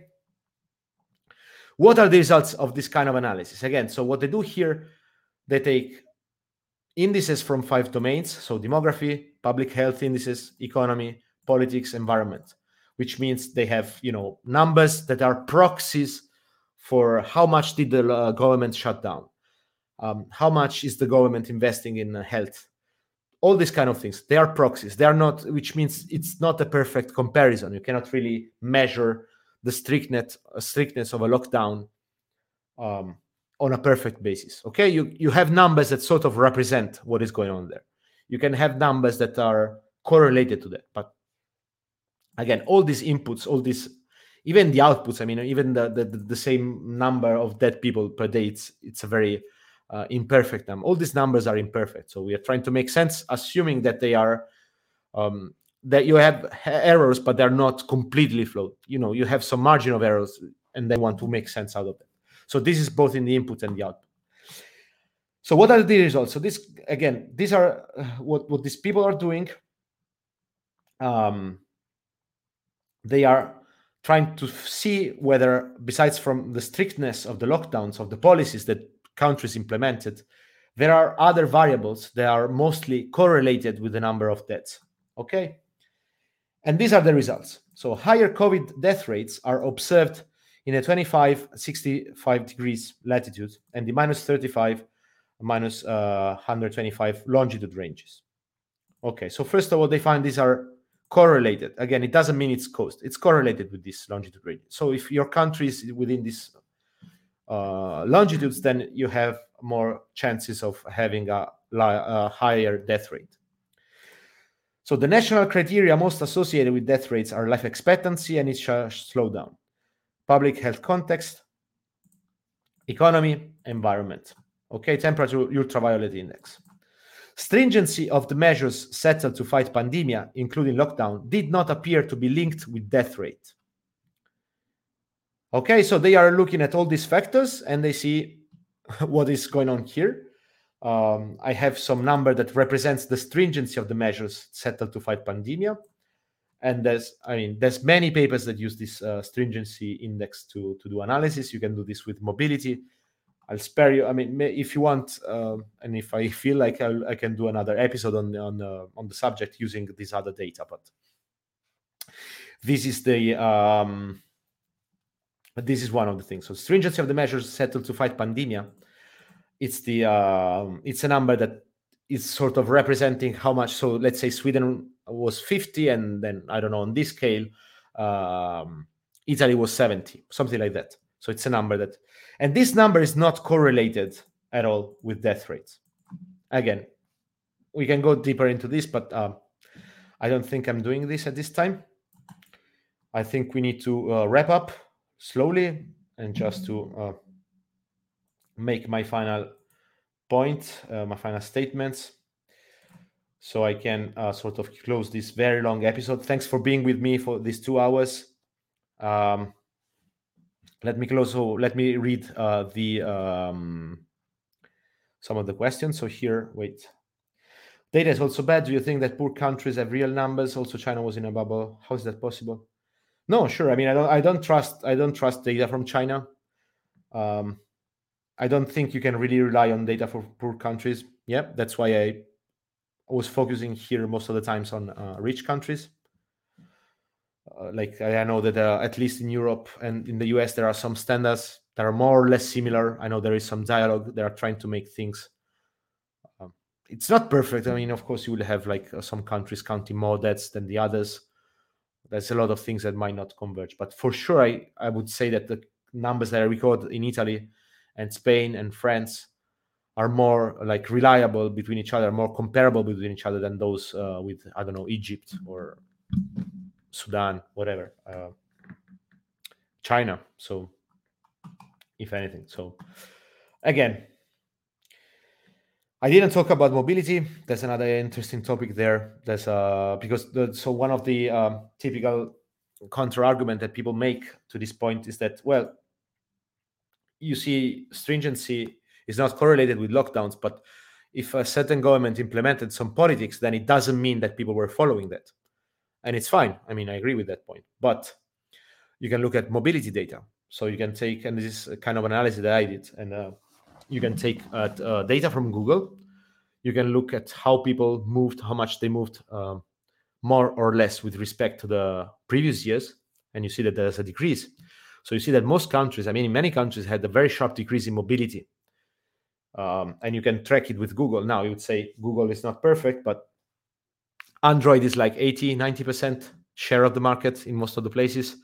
And most of the places, most of the people, they do have Android phones, even if, you know, like, even if you know, even in poor places that do have smartphones, even, you know, Central America, that is maybe say 70, 80% coverage. Not everywhere, but that's the numbers, for example, for Panama. So it's a good proxy. It's a good measure to, it's a good number to estimate how much people really decreased. They really complied in the sense that they were moving less. So if they're moving less, they're going less out, you can say they comply more with the order of stay at home, right? And so you see that also that data, when you look at it closely from Google, you don't really find much correlation with the reduced death rates and contagion. So I don't have time to discuss it now, but keep it in mind, and maybe I can do it next time. So I think I can wrap up and talk about something that was an issue that was presented before. Why are politicians keeping to do this if it's counterproductive? Is there some conspiracy going on? I don't think there's a conspiracy. I think there's mostly it's, you know, people make bad choices. Like politicians have make bad choices all the time, and people believe them all the time. It's not something new in history. There were many bad choices made on a large scale for many years, so it's not surprising. And again, like the politicians' incentive are several. So first thing is that if people die, then they are being blamed for deaths. If jobs are being lost because they opened, and so you have this sort of trade-off, of course, like you shut down people, you shut down businesses, people go bankrupt and they become jobless. So you can either be blamed for deaths or for the economy. And like being blamed for deaths is much worse than being blamed for the economy, right? And again, because for deaths, you can always say, even if they're increasing, you can always say, well, but, you know, people were not complying. I did my best with the rules. Then there's another thing that, you know, like we tend to overlook how politicians think, but you know, politicians are, by construction, I would say, a class of people that want to teach people how to. If you're a politician, I'm not meaning this in a bad way, but you think that, you know, so you know, you should change something, you can impose it to the others, and so there's some paternalism in the sense you want to make rules, right? I mean, you want to make laws, you want to change the behavior of people, you want to change the way society works in a way. That's why you become a politician in the first place. So you have some kind of and this both on the right and then the left wing, right? Because the very often conservative politicians, they say, oh, I don't want these novelties to come. I don't want, you know, gay people to marry. So it's always about imposing some view. And same thing you could say about the left sometimes. It's very similar. So you always want to impose something. There's some paternalistic view, right? On both sides. And I would say it's because by construction, it's you know, you go into politics because you want to tell people what to do and not to do. So you have a natural inclination in doing this. And this, you know, this pandemics is the perfect thing. Like if you want to tell people how to live and what to do, that's you know, I'm not saying that they want, you know, they do this on purpose, but you know, you are more inclined. There's people that are at the government, they went there because they are more inclined to, they have this need to tell people where they really have this this fear, that this need to tell people what they should think and what they should do. So again, of course, there's another thing. First time, like the first wave, pretty much everyone was in favor of lockdowns. Like everyone was looking at it as the only solution, right? And that was everyone, not everyone, but you know, by and large, it was there was a lot of agreement. And it was very shared. I mean, as I said, also, I was in favor of it, so I'm not denying it. So what will happen if you don't do the same thing on the second lockdown or like on the second wave and you seriously relax the measures, then you are contradicting yourself. And this is something that politicians never really admit they're at fault. But Angela Merkel did that and said, well, I didn't do enough. So, but she was not contradicting herself. She was blaming herself for not doing, like for not being harder. So she was not like saying, again, she was not saying lockdowns are bad. Like, no, I didn't do enough of it. And I mean, despite that, then if you look at Germany, they've been into a very serious lockdown since 16th of December. The curve didn't go down right after. It stayed flat for contagions and it went up for deaths. So, on a side note, so just to tell you, again, I digress, but the point is that politicians do not really like to contradict themselves. So even if now we have, I would say we have enough evidence that we can do pretty much well without lockdowns, we can use other approaches, and we should, anyways, we should discuss that in a more open way, and just don't think that if we open up some activities, things will, you know, inevitably be destroyed.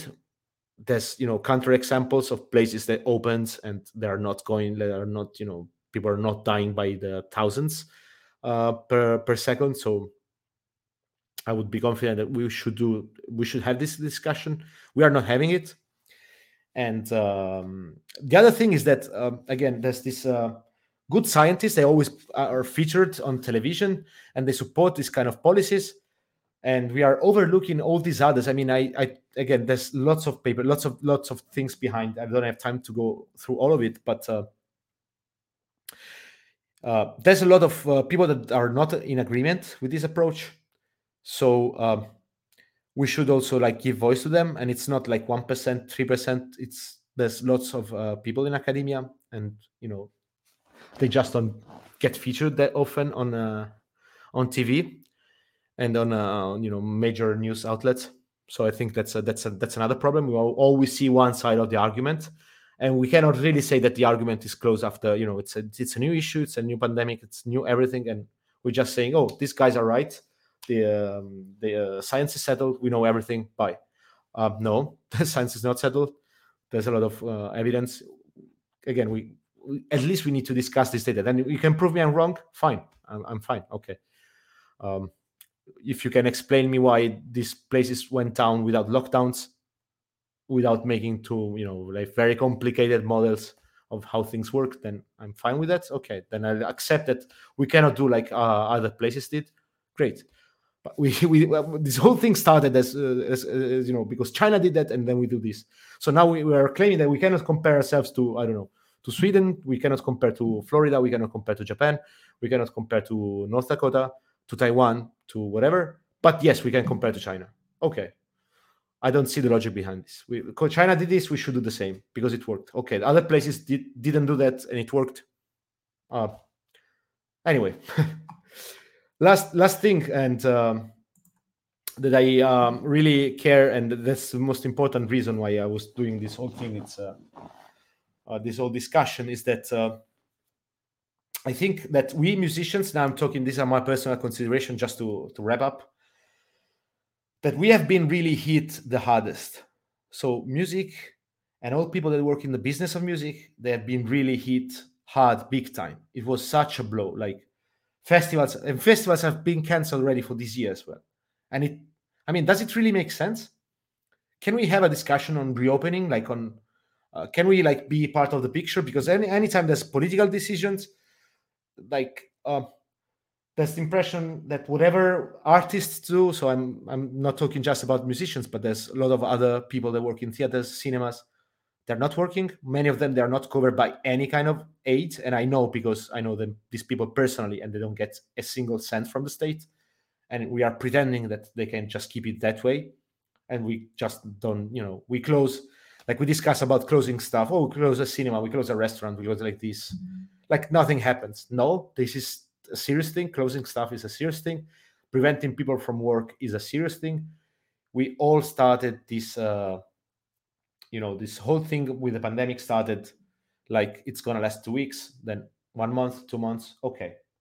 Eventually we got into summer and now we're back to square one here at the same point. And we're not discussing about the issues that people have, because many people accepted this situation thinking it's temporary. At this point, we cannot really assume that this situation is temporary. We really need to have a discussion about opening and getting, again, this is on a personal note, I'm not talking about science, but I think it's very important that we involve musicians. And the feeling I have is that many musicians didn't want to take any sides on this, didn't want to say, you know, reopen because I'm starving, because they don't want to, you know, feel like the bad guys in the story. And I think it's because we lack, many times there's not enough scientific background to make a rational case for reopening, for lifting restrictions, for leaving, you know, for trying to at least to find a compromise. And it was something I was done in the summer. So it's something that really needs to be discussed now. For as much as I can do, I didn't do much. It's, you know, it's just a live stream with a bunch of people. But I really hope that, you know, like other musicians sort of try to discuss these issues and try to ask for reopening and you know, like not just ignore them, because first of all, the scientific part of this whole lockdown thing is not settled at all. And there's, I showed some of the results. We can go for longer discussions if anyone wants.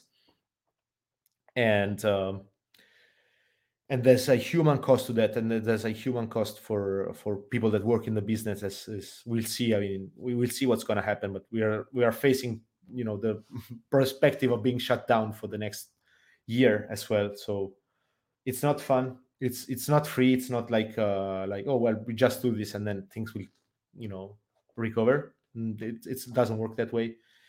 And so I really felt I needed to give my 2 cents of thought. So thanks a lot. And okay, let me just reply to this last comment. Yeah, you think we are in the first. So the comment says, "You think we are in the first world, and here people won't die of hunger. That's what many believe." Okay, again, people don't die of hunger here.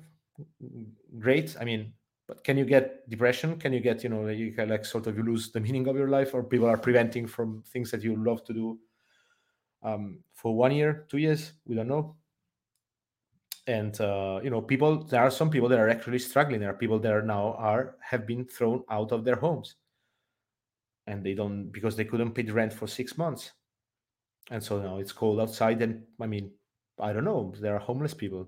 This thing has created homeless people. Being homeless in the winter is no fun. People are going to die for this. And I'm not even talking about all the other side effects. I'm just, you know, talking about the side effects on my specific industry. But you know, there's a digression. So we can say, well, you don't die of hunger, but can you survive like in jail for 2 years? Is it worth it? I mean, I don't know. These are questions that you never see asked, especially by musicians. Again, because I think musicians don't want to be like look like selfish and say, I want to reopen because I'm a musician and so that's why I want. No, I mean, I'm like me on a personal level, I'm doing fine. I have another job, so I got a salary. I'm completely fine. It's not that. It's you can make the primary reason here is scientific. So it's not clear the lockdowns work. It's not clear what their price is. It's not clear how effective they are. And I've discussed a few of this data. I grant you, I spent 2 hours and actually presented like half of the things I wanted to discuss. So just keep that in mind. But yeah, that's the point. So first of all, it's a scientific thing. And then there's a human side to that we shouldn't forget. Because of course, the human side, then you can say, I don't want people to die. Well, you know, people mostly would die anyways. That's it's a sad fact of life. I mean, it's a new disease, and we don't have as much control on this as we pretend we are. Anyway, so thanks a lot for following me. They are suggesting it that next time I speak about cosmology, let's see what the next episode is going to be about. I would like to do this on a weekly basis. Let's see what comes out. And for the moment, thanks for being with me for the first live episode of the GhettoCast. I hope I wasn't too boring, and see you next time for a new episode of the GhettoCast. See you in the future. Who knows when.